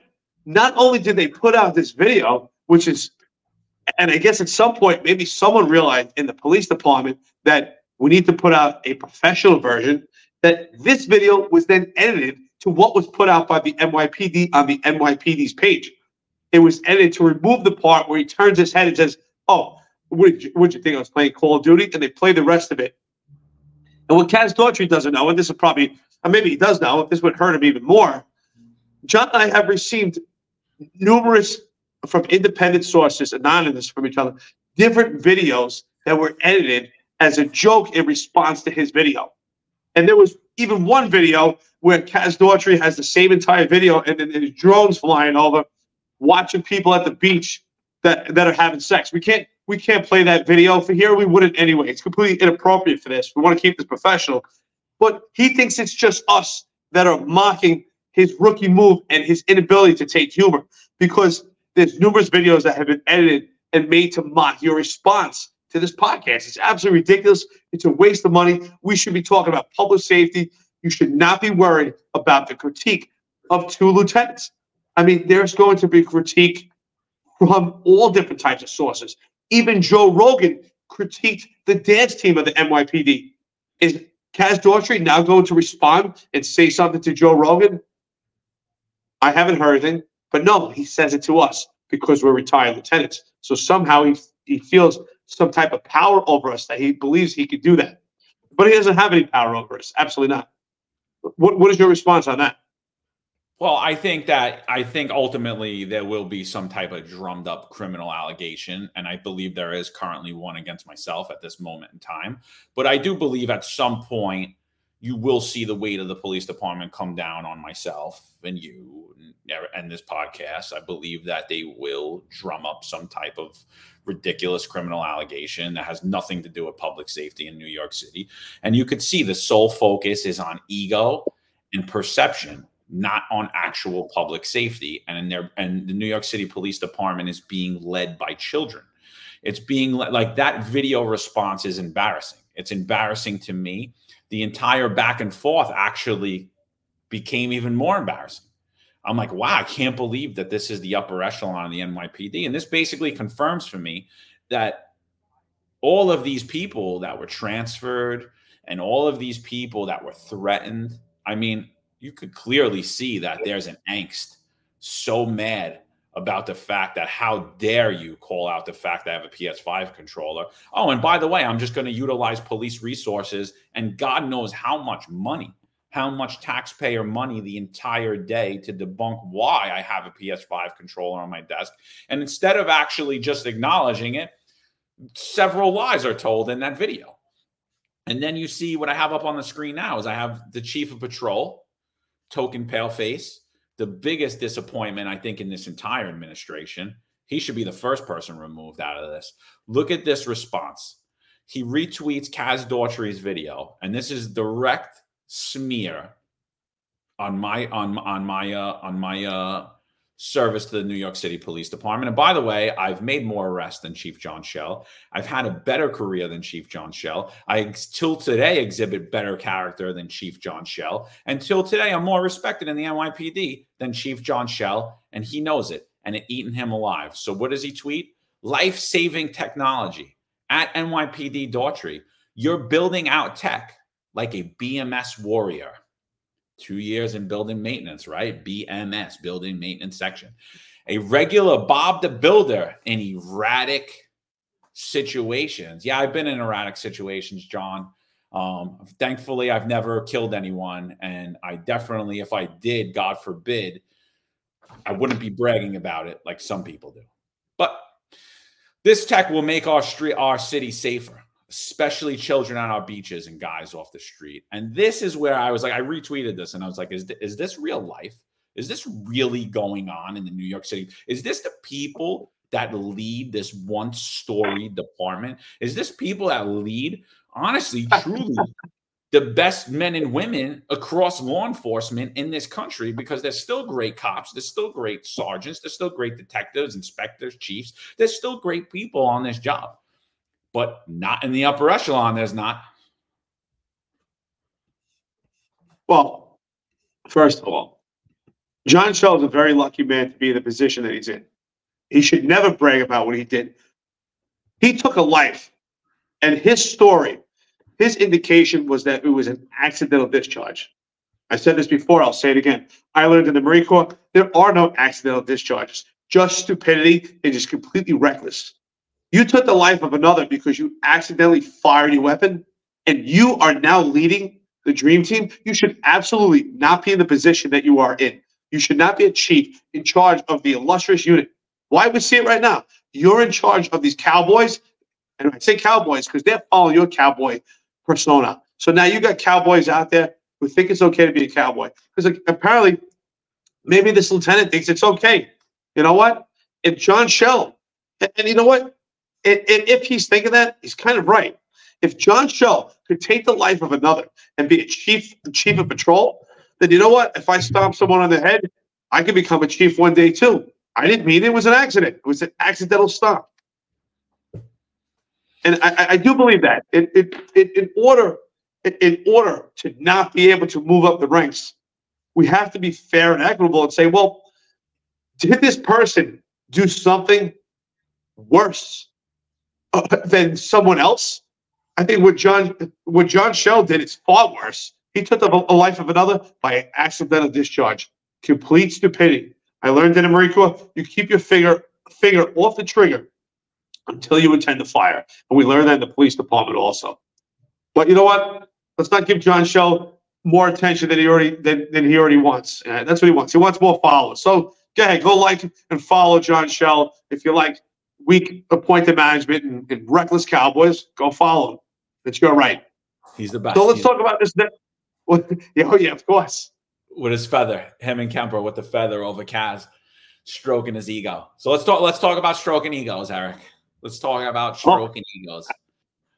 Absolutely. So this video, if, if you're going to be able to play it, this video is actually an interview that Kaz Daughtry did. Talk about his role, which I had said earlier, as Deputy Commissioner of Operations. And if you listen to the duties and responsibilities that he indicates, it really mirrors the role of the Chief of Department. Because ultimately, he is acting as the Chief of Department, which is why Jeffrey Maddrey has been MIA. He's absolutely filling that role. He's completely, this has been completely circumvented as he's in a civilian role, he's operating with the power, the accountability, and responsibility of the chief of department. So he does give an interview and was completely, you know, just completely upsetting and it's laughable is how Chief uh, Chief Michael Kemper, who's also part of this interview, just completely massages the ego of Kaz Daughtry. It's absolutely disgusting. I mean, just to hear another man talk about that, it's just sad, especially Chief Michael Kemper has far more experience. He went through the ranks, he studied, took the test, and for him to have to massage this guy's ego is absolutely ridiculous. But he chose to do it. Nobody held him a gun, a gun to his head to make him do it. So, uh, are you able to play it, or you want to talk about it? I mean, I think we should just talk about. It's 22 minutes. I don't think anybody wants to hear it. Um, if you do want to hear it, go to to NYPD Daughtry on Twitter or his Instagram, and it's a 22 minute interview at the Arthur Aidala Power Hour AM 970. Um, I have that that up on the screen. That's what it looks like. And again, it's to talk about leveraging technology and strengthening our partners with local, state, and federal agencies to keep people safe. The days of lawlessness are over. The future's now. And basically, again, it's just to talk about, again, like Eric said, the drones and that we now have a double position of the chief of department because that's what he did. He gave he gave the the duties and responsibilities of Chief Jeffrey Maddrey, who's been MIA by the way. Um, and you know, I, I don't think we need to play it, but I think that you should listen to it if you want to hear the character and integrity of the token palefaces in the upper echelon of the NYPD. Because you could clearly hear Mike Kemper. He has stuff all over his face, all over his chin. He should take a napkin and wipe it all over. I don't even know how you look yourself in the mirror after that or how you don't get abused by everyone in your office, including anyone, all the way down from the low man all the way up to the high man, because it, it's it's honestly disgusting. Regardless if this was just a complete ego stroke job, the entire media apparatus in New York City is just talking about these drones and the life saving technology. To to just talk about the drones for a second, I think they're a great idea. Do you know where they got the idea to start utilizing drones from? The finest unfiltered baby right? They're using them for uh we didn't we didn't actually specifically say anything about the lifeguards although i think it's a great idea i don't think that the police department should be doing it however i think it should be conducted by new york city parks department i don't know why they, the new york city police department would be using them on beaches other than just to monitor i could see in that way but for life-saving technology i think that's maybe something you would you would want on the parks and maybe hire there where the money would be cheaper. But again, Eric Adams does not care about saving money. He only cares about spending it. So I think it's a great technology, but when you talk about the drones and the use of car pursuits, you heard that here when we spoke about vehicle pursuits, I believe the summer before last when we first started doing that. Another podcast that they hated, completely hated that. You heard that idea here first, and they actually implemented that idea. So I think that the technology is good. I don't think that the police department necessarily should be there. Maybe ESU, maybe something like that. Uh, I definitely think it's a great thing. But again, that was not the reason for this video. The, and that was not set up to unleash at that time or anything. It, this was a direct, egotistical, narcissistic response to a tweet that he was not happy with. And this is what the NYPD is spending their time and money on. Uh, absolutely. Absolutely. The response was not organic and it was completely malicious. The intent of the response by that video was not to inform the public that they have this apparatus that they have the ability with this technology for life saving life saving techniques. I'm open to it. You know, I, I I definitely think it's something that should be explored. As far as uh, another task for the police department with crime out of control right now, I agree with you. I think the New York City Park, I think the Parks Department or another agency could take the helm of that. Any opportunity to have better technology, no one wants to step away from that. Absolutely, we always need more technology to evolve as uh, as the era goes on with technology and artificial intelligence. Absolutely, the police department has to keep up and find more innovative ways to keep up. At the same token, I, I don't believe that that video was for that purposes. But what's also important to note, so anyone that takes the opportunity to watch that interview, you know, I believe John and I both spoke about this. I don't believe that interview was organic either. I think there was definitely a conversation before that. Hey, can you spruce up Kaz Daughtry so that he appears to be the man in charge of the police department. And it's it's really a complete stroke job. We hear the interviewer say numerous times during the interview, "Oh, thank you so much for being here," which yeah, that's something you hear, but almost begging. It doesn't even sound natural. You can hear it sounds completely artificial. Like, please, Kaz George, can you come on again? Can you please come on? Please, will you tell us you'll come on? And then she's telling Mike, uh, Michael Kevin, Mike, you, you'll you'll bring him on again, right? Right? And Mike's, oh, absolutely, I'll bring him on. I mean, Kemper could not have massaged his ego anymore. And I didn't think that Kaz Daughtry returned the favor.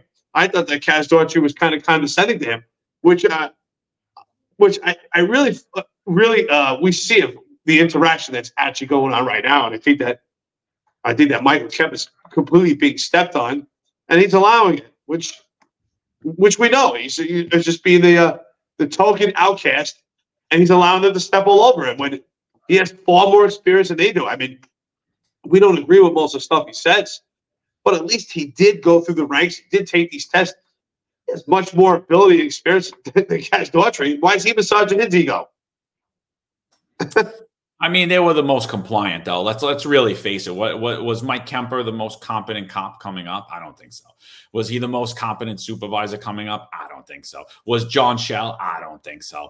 Right? But what were they? They hung around the longest, and they were the most compliant. And they basically they're two guys that are they're conservative. I don't care. In my opinion, they're conservative. You're not. You could clearly tell when they go on conservative radio or conservative media the things they talk about, the things they ignore not to talk about, the things that they say, they appear to be Trump supporting conservatives. And you know, um, and you don't see that when they're at work. So I believe honestly, they're the worst of the worst because they're not even truly who they are. You don't even know who those guys are. You could put them, you know, if I became mayor tomorrow, they would be conservative, stop question frisk, uh, Trump loving guys, and you know, but no, right now they're progressives. You know, they're progressives, and and they they are. So I have no respect for them at all, at all. You know, um, and I I really truly again shows how weak the leadership is in the NYPD and why you're seeing guys, young guys, punching perpetrators while they're handcuffed, while you're seeing a lieutenant running around with vehicle crashes all over the entire city in a, in a reckless manner and stepping on a guy's head when he's face down and there are two guys on top of him. It all stems from the leadership, and there is none. And that's what we've been saying, and that's what we've been saying. And that's why we're hated for it. And I honestly don't care. Like the truth's a terrible thing, opinions are terrible things, but it shouldn't be this scary because we're not the only ones seeing it. Right now, the media is being very friendly to you, but there will come a time where that tide's going to turn. And again, I won't be there jumping up and down, but I will point it out. Look, John, I spoke about this all online, and it's it's quite funny. You know, we're we're very critical of Eric, uh, Eric Adams, the mayor. I mean, John is, you know, far probably his number one critic. But uh, this podcast as a whole is very critical of Mayor Eric Adams. But one part that he that I, I do agree when he says the uh, the haters become his waiters. You know, initially we thought maybe he's talking about this podcast, but really what he's talking about is Chief Michael Kemper. He's talking about Chief John Chell. He's talking about all these guys that badmouthed Eric Adams before he became the mayor, that they said this guy wasn't a cop. We know what they were saying. How do we know we were there? I retired September of 2022, and I heard prior when Mayor Eric Adams was running his campaign, I heard the scuttlebutt what people were saying about him. And I now hear those same people talk about Eric Adams like he's the Messiah. And so, you know what? Eric Adams, I have to say, you know what? When it comes to that, I applaud you, man. I agree with you. It's pretty funny. You're probably sitting home. You got your hands back in your head. You sit back with your feet up, and, and you're saying to yourself, "Can you believe these guys? These guys hate me. They talk so bad about me, but now they're kissing my feet." And you know what? If I was you, I'd be laughing too, because you know what? As the tides turn, if one day John decided to run for mayor, or if I decided to, I really don't have any interest in that. But let, us just say, for instance, let's play a game. If John was made for a day, or I was made for a day, as much as they hate us and the stuff that they're saying about us now, the tide would completely change. And they would say, John, oh, you, you were you were outstanding BMS warrior. You were the best at building meetings. You were fantastic. You were the best sergeant. We love you. You know what? Every plan you come up with is fantastic. They would tell me, Eric, you know what? You were the most complete cop. We were cheering for you. We love you. That's exactly what they're doing. That's exactly what they were doing. That's what they, exactly what they're doing to Eric Adams. So you know what, Eric Adams, when it comes to that, Mayor, I salute you. I agree with you. These guys are fools, and you're laughing, and I'm laughing with you. Oh, this is this is a great picture. Here we go. Dance team. What do you got, John? Yeah, no, no, but I, I again, I, that's exactly what it is. They're the waiters that that that Eric Adams speaking of and a hundred percent they would they would reverse roles in a second, turn in one second on a dime. That's just what they've shown. That's their character. They're the most compliant. The the and and they're liars. Honestly, they lie completely to the public. You know, they'll go to a scene and be like, "This isn't this isn't the overall. We're doing great work." You know, this, that, the other thing, and a hundred percent. I I agree with you hundred percent. If I was mayor today, or you were mayor today, they would switch everything, say Eric Adams is an idiot. But the other thing, right before we get off of them, the other thing that really like comes home to roost for me is I see a lot of knocks on my career, even though I affected more arrests than both of them, and I'm more respected than both of them in the New York City Police Department. And I believe myself to be more competent than them. If I was in their position, things would be uh, run a lot differently and, and, run a lot smoother. And I think I've ex- exhibited that over my 18 years, especially in my time in, in, in leadership ranks on the streets of New York City. um, not cowering away while I was a sergeant, things of that nature. But the real clear thing is take Kaz Daughtry, who believes himself to be the smartest street warrior ever, who had numerous issues while he was on the street, questionable tactics, questionable decisions, uh, questionable integrity. John Chell, take all of them, right? John Chell's is the ultimate warrior, right? He's he's been on the street his whole career. Mike Kemper was administrator on the street, not on the street. Overall view of the New York City Police Department, but take those guys and give them a police officer. Give them this one police officer. Let's blank out his name. Let's blank out his tax number and have them evaluate this one particular police officer. And that one particular police officer is going to be by the name of Eric Leroy Adams.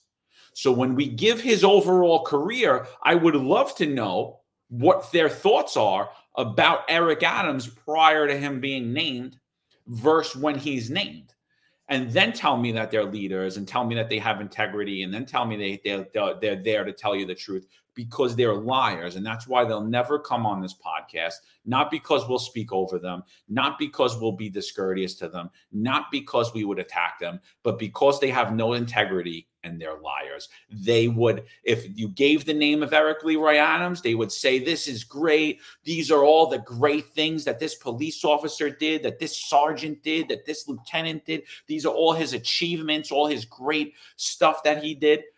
But if i gave them without the name you would hear a totally different aspect.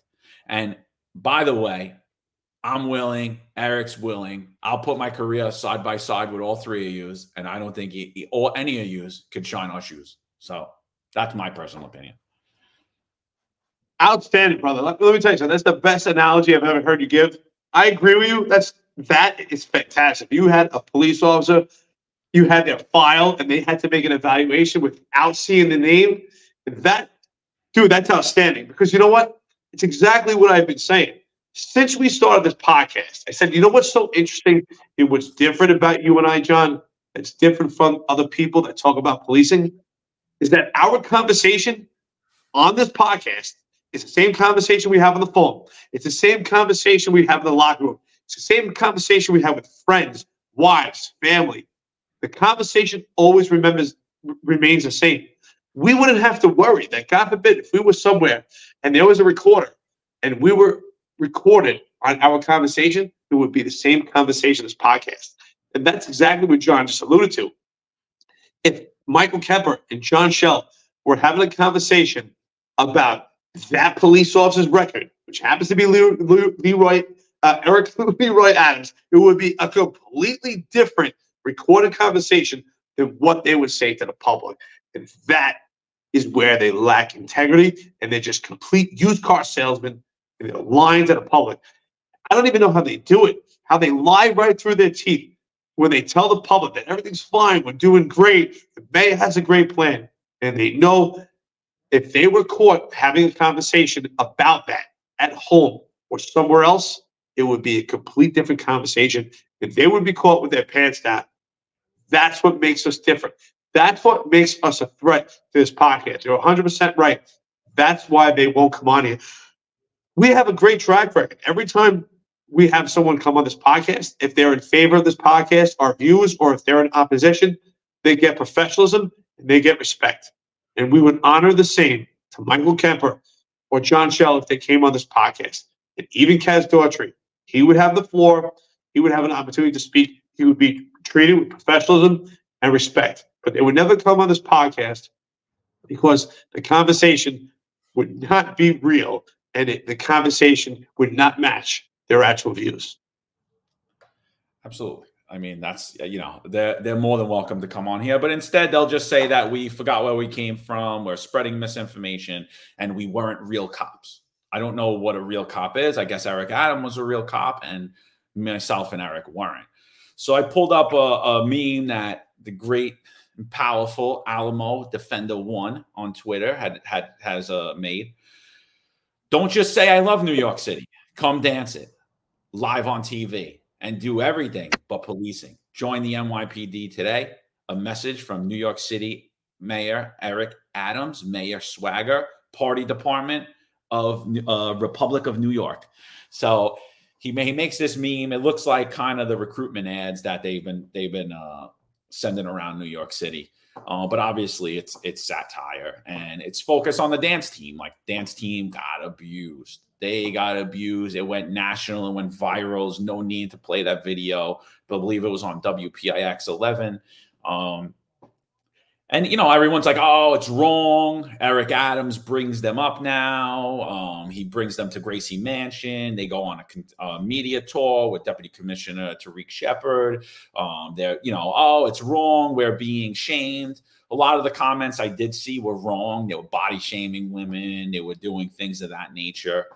Um, but i understand the criticism and I, I find it funny that the deputy commissioner of public information doesn't understand the criticism that the NYPD, because obviously they had to get approval from him to go out and go on the news and do that. Now, whether it was on their own time or job time is not really much of a concern for me um, because there's other things that happen on job time. Shouldn't be studying on job time, by the way, maybe an hour a day, but should your whole day should not consist of studying on the job. If you did, I mean, you're a person of low integrity. My the way I believe it, because I studied four hours a day after after after work every day. That's how I did. That's how I studied. I did it. I didn't steal from the people in New York on my breaks. I would study. I would have candid conversations in between about it. But I don't think it's a big deal whether they went on this interview on job time or not on job time or attended some events on job time. If the majority of their day consisted of them being on the dance team, that's a problem. That's not what happens. There's numerous other organizations in the NYPD, the baseball team, the football team, the boxing team, the the the spin team. There's a million the yoga team. I, I don't know. There's a million different things, and I think they're good, and I think the dance team's good. Eric, what are your overall thoughts on the dance team and the reaction to it? Well, I have no I have no problem that there's a Taekwondo team, a dance team. Cops should have outlets the cops. It, it's it's part of mental health. Absolutely, they need outlets. Uh, outlets, but I think what's problematic here is this is the tip of spear, the tip of the spear of the stuff that is being put out to the public. And frankly, the public is just tired of it. The cops are tired of it because it's not addressing the real pressing issues. You know, we're parading around the Hispanic Society, we're parading around uh, the Taekwondo team, we're parading around different fraternal organizations, and then we're parading out the dance team. So I just think at this point it was kind of laughable. At this point was, I think people are just tired of it. They're frankly tired of seeing it. They want to see that the real issues are being addressed. Are we addressing the crime issues? Are we addressing the recruitment problem, the mass exodus, the morale, the real issues, rather than parading the dance team around saying that everything's okay? If everything was okay and everything was fine and dandy and normal, then I could say we could we could memorialize the dance team and and honor them and, and talk about the stuff. And then it wouldn't be such a big deal. People would probably not even notice. But because there's so much more far pressing issues, it becomes an eyesore. The other problem that I have, this is a personal level, right? So I'm, I'm a huge advocate for physical fitness. It correlates to your mental health and being sharp and being prepared.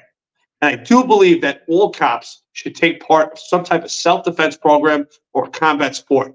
That would be judo, wrestling, jiu-jitsu, boxing, something, and or weightlifting. You need to, your body and mind need to prepare. And usually what I hear is excuses. Well, we don't have the time to do this.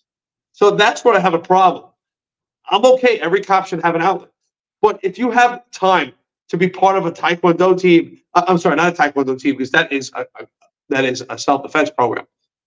But if you have the time to be part of a dance program, then you have the time to train, to do some weightlifting, to take part of a combat sport, especially right now with this new phenomenon. And cops are under attack. And even the other day in an article, they put out the percentages of numbers of cops are being attacked. And even with the even showing the precincts that have the highest rate of attacks against officers. And it happens to be the 4 precinct was the number one precinct. That's where it worked in the confines of the 4 precinct doing work in special operations at PSA 7. So that's where I, I, have an issue with it. Do I have an issue with the dance team? I think it's completely wrong that they were doing the body shaming and making fun of these women. Listen, if that is their method, for physical fitness and doing some dance, I don't have a problem with it. But right now, it is the tip of spear, not addressing the real issues. And it does show that cops do have the time to train and they need to be prepared for this violence right now that's going on. Because ultimately, if they're not, it's going to lead to death. I, like I don't have a problem with the dance team, honestly, and I, I don't even have a problem if that's their sole form of exercise. I agree with you that people should lift weights, people should should get into martial arts, but if this is what you want to do for physical and mental health, it's your prerogative as a police officer, as any any citizen. You know, I do believe dancing is a very um, physical activity. I do. You know, I, I, I hung out with a lot of kids that were into breakdancing. Um, I'll tell you, they were shredded, they were jacked, they were strong, they could fight. Um, it wasn't, you know, it, it, it, depending the type of dancing you do. I mean, it, it is great not just for your mental and physical health, but I think overall, again, what we see here is a lack of leadership. Now, the response I would have expected as the deputy commissioner of information of public information that should have been denied request to go on the media. If it was even a request he might have been the person that put him up to going on on on the news. At the time where we have a crime crisis going on and i don't care that that there's a whole perception campaign that crime is down crime is up. Crime is up almost 20% since eric adams took office. It's even higher from when you're looking at the 2018 time time frame. So crime's up crime is up in new york city and now we're seeing we're seeing a, a, um, a, a, police department that's not being transparent. We're seeing that, and we have this now growing migrant crime crisis. And what are they trying to do? Change the perception on that. So people don't feel safe in New York City. They don't feel safe on New York subways. Um, and what happens? We send the NYPD dance team under the banner of the NYPD to go out and dance and the public, even those that support the NYPD and even those that that support the women that were that were on this dance team and what they're going to do to work with the community, even they so they're sitting there and they're saying, "What the hell is going on? This is what the NYPD is focused on." I don't take I can't I don't take the train into Manhattan anymore. I don't stay after work anymore. I rush out of there. I'm afraid nightly and and and in all the outer boroughs too, you see growing crime. Staten Island crime is through the roof, and yet this is what this is what we're paying police officers to do. Even though they're not paying them, this is the perception. This is the perception of the public. Again, this is failed leadership, and the NYPD set these girls up to be abused and shamed publicly on the stage, and it's their lack of leadership that caused all the public outcry and backlash that you've seen. I'm glad you mentioned that because I, I really do honestly I feel sorry for the, the girls that took the ladies that took part in this dance team because I ultimately they took the blunt of this because it was a bad it was poor decision making to have them out in the public right now on the media, especially with just how adversarial the city is at this point. So I agree. I really feel sorry for these the, the women that that they've been attacked because ultimately, who should be attacked at this point for this for them doing this dance routine right now on the news while this is all going on, it should be the leadership. It should be Mayor Eric Adams. It should be Police Commissioner missing in action, Ed Caban. It should be Jeffrey Maddrey missing in action. It should be Kaz Daughtry, John Chell, Chief Kemper. They are the ones who should take responsibility. DCPI, Tarik Sheppard, for having his inability to make quick and good sound decisions. They set these girls up for failure. So to the women that are part of this dance team, if you watch this podcast, um, just, we understand that we're actually in support of you. You know, John said it right. If that's your mean, uh, means of physical fitness, great. I believe that all police officers should have an outlet. You should have a hobby. Your identity should not just be a cop. And if your thing is dancing, God bless. But please, I'm asking you for your safety. If you if you're part of this dance team and you're out there and you're on the streets, if you have the time to dance, I think you should continue to do it. God bless you. We support you. But that also says you have time to train, to be prepared for violence. So if you do that, I have no issues. Please take care of yourself. Uh, and I'm sorry that, you, you know, really honestly to the women out there, I'm sorry that you're facing these attacks. It's the leadership that set you up for it. And anyone mature enough can see right through that and knows that ultimately, you know, I, I know, I think it was the, the captain of the dance team. It was a, uh, I, I heard her speak and, and, and she was actually very professional and she showed a great presence. She showed a lot of poise. And she said, you know what? She kind of laughed at the fact she's getting these attacks. She took it very well. But uh, I don't know her name, but to that to that girl, I mean, you showed some great strength and you stood up. So we have no issues with you. We just have an issue with the timing, and it's really the leadership to blame that you they put you in this position. So don't stop dancing, but please, right now, stay stay out of the media right now, especially with what's going on. The public needs the real issues to be addressed, and unfortunately, they're not. You were a distraction. Mayor Eric Adams used you as a distraction for what's really going on, and for that, it, it, it's a disgrace what they did to you. Yeah, absolutely. I mean, you know, I, I, I wasn't against the, the dance team, but it's it's just that the public perception of it should have been expected. The outcry should have been expected. And obviously, social media does not have the best people on there with the best character, and they say ridiculous things. I mean, if you if you want to just check, you could look at my social media and see the responses. I could tweet anything, and you could see the response. To, I could tweet a Bible verse, and you could see the people what they respond to it. I mean, so you're gonna get you got to expect that in the public eye, and and and that's what it is, you know. So shout out to you. No problem. I'll come dance with you. I'm the disco king of Staten Island, in case you guys didn't know anyway. Uh, I definitely have more rhythm than Eric Adams and his entire upper echelon. I could definitely dance better than all of them. That I will guarantee you.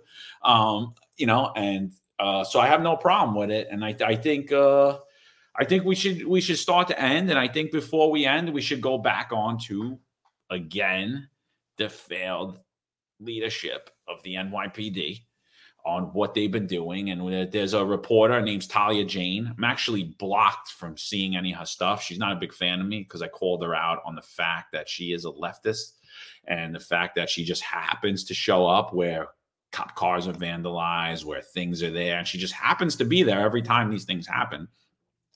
Um, she has a well-known beef with uh, Leroy Press, Viral News, who you guys, I'm sure you guys are all familiar with and you know. And, you know, we think we're a big fan of his work. We think he does great work on covering the crime crisis. Um, you know, I think he's a big fan of Kaz Daughtry. He's a big fan of Chief Chell. And I think he's become more fond of the New York City Police Department in, in, in months. So I will say I agree with Viral News' stance on how he feels about Talia Jane. Um, but what we saw happen is Kaz Daughtry, the chief of department, the chief of patrol, and I believe another account, um, another account retweeted something that Talia Jane put out. And it was basically her opinion on it. And now her opinion is awful, right? Like you could see cops getting assaulted, and she'll say, the cops assaulted these people and they moved in. And, you know, obviously it's not accurate, but who's the bearer of truth? Who's the bearer of truth? Is the NYPD policing social media? Is uh and then what what happened after they did that? They they so what they did is they retweeted Talia Jane and they started saying these day the days of you spinning false narratives are over. And they all did it and they all made separate comments. And I don't even want to go through them because they're just completely unprofessional. They look the same way like that BMS did with the Bob the Builder thing. They look completely unprofessional. And then later they deleted them. And I just I I'm just starting to see that this is becoming a pattern. Anyone in opposition of the NYPD, the NYPD, the upper management is so focused on perception, not public safety. Because although I agree with their stance on Talia, it's not your job. It's not your job. This is what you're focusing energy on. This is what you're focusing energy on. There's thousands and thousands of 911 calls coming over every day. There's thousands of emergency incidents every day that need your attention. Not the back and forth on social media online. This is not what's important. How many followers you have, what people are saying about incidents. What your job is, is to keep New York City public safe. And you're failing on doing that. You know, uh, listen, I think Talia Jane is a complete fool and wacko. And that's my opinion. And you and I in retirement as civilians, We have the right, if we want to put out a critical opinion of it, we're open to that. And it, it's it's something that we can do. And same thing for viral news. However, when it comes to the police department, especially appointed management in a leadership position, I expect them to remain professional. I expect them to remain stoic and transparent. Could you imagine? uh, you know, let's let's let's compare. Let's compare this era to uh, the era of Ray Kelly. Now, Ray Kelly, he was the commissioner, and he was he led with the iron fist. Right? He had control. You want to talk about honorable? I think it was we could call Ray Kelly honorable.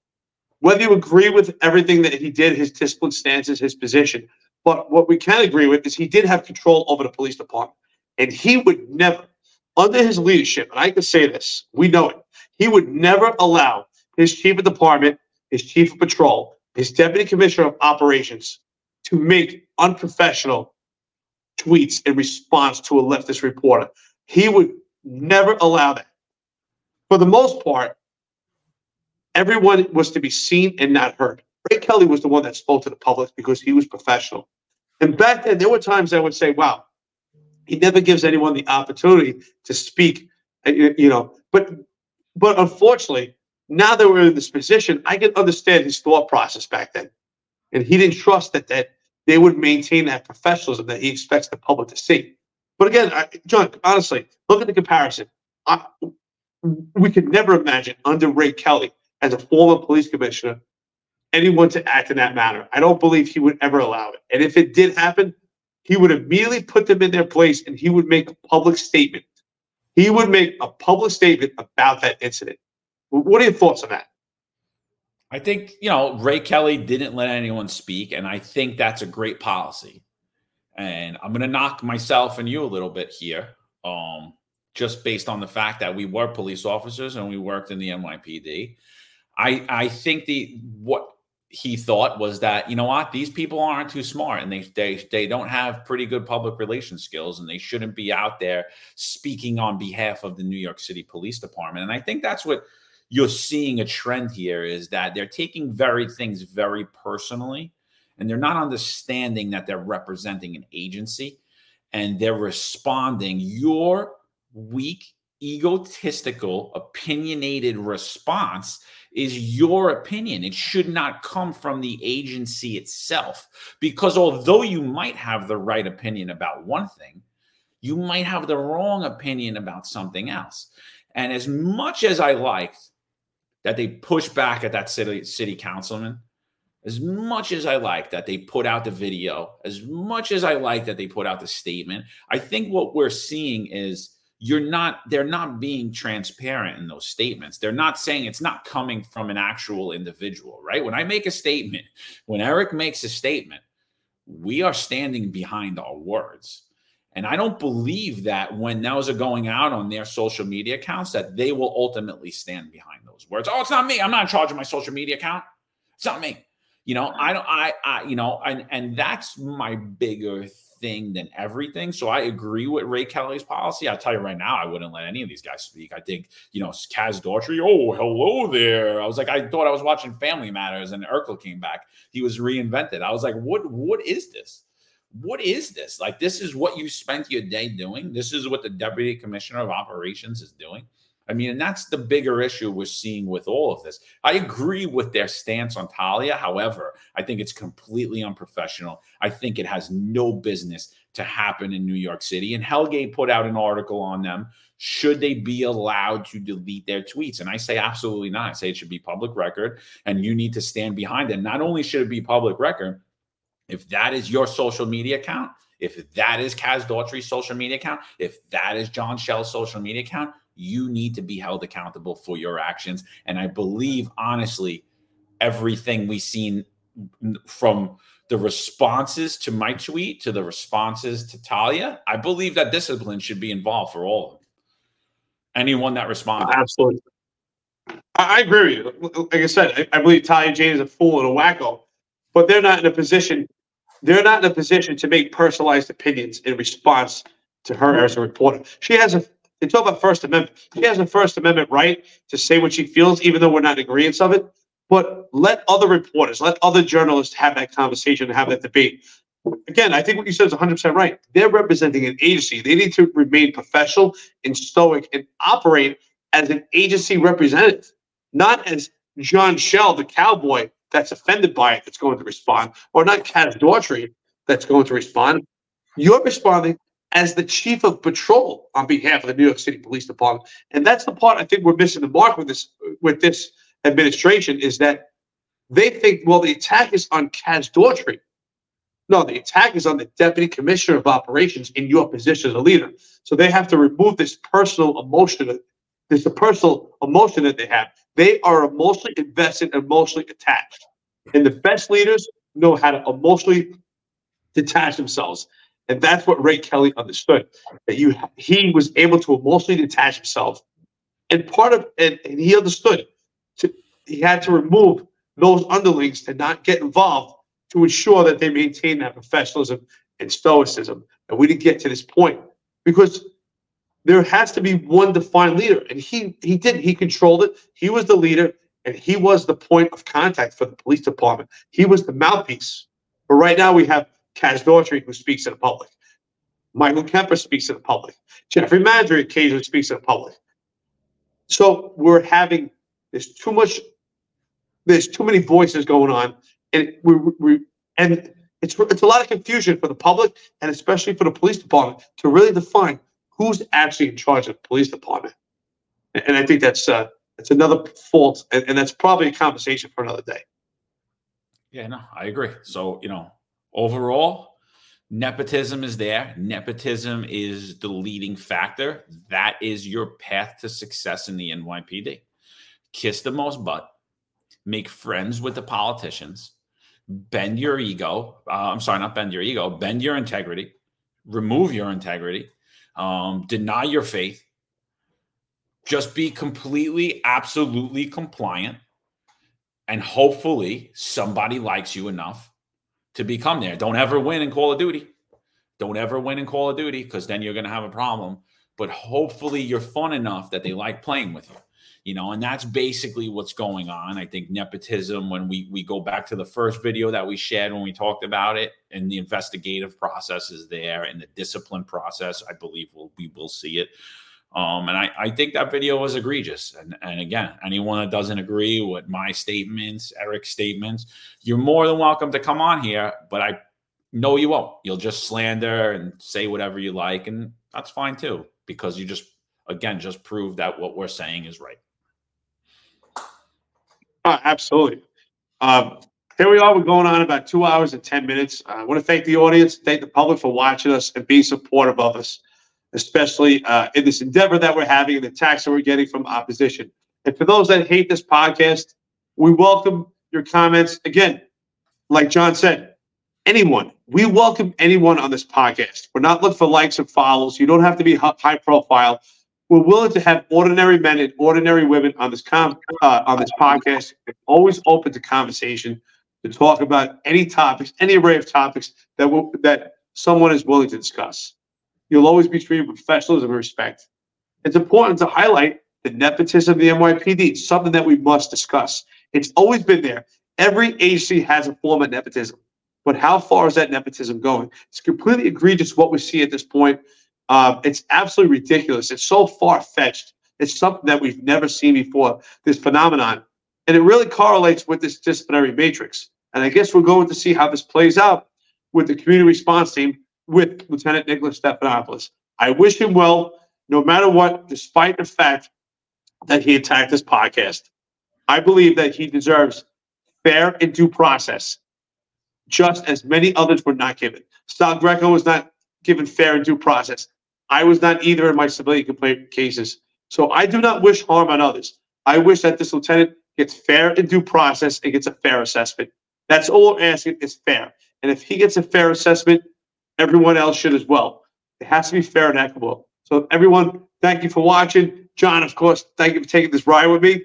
265 Police Live on the New York's Finest Retired Filter podcast. Thank you, everyone. There's a handful of retired officers that don't live in the state that have a lot to say about the dream team, as I like to call it. All of a sudden, they retire and have a master plan on how to fight crime, but nothing to nothing to contribute when they were here. They want to come back and be part of the dream team. What can I say? Law enforcement professionals dedicate their lives to serving and protecting our community. But who's protecting their financial futures? That's where Laidlaw Blue comes in. Our wealth management platform is specifically designed for the law enforcement community. Laidlaw Blue is a division within Laidlaw Wealth Management run by retired New York City detective John McDermott. His status as a retired detective uniquely positions him to establish a deep connection between Laidlaw Blue and the law enforcement community. Our platform is easy to use and provides a range of financial services, including investment management, retirement planning, and insurance solutions. With Laidlaw Blue, you can secure your financial future and provide for your loved ones. Our team of experienced financial advisors understands the unique challenges and opportunities that law enforcement professionals face. We're here to help you navigate the complexities of financial planning and achieve your goals. Laidlaw Blue. Secure your financial future today. Book a meeting using the QR code displayed or call us directly on triple eight nine zero one blue. That's triple eight nine zero one blue.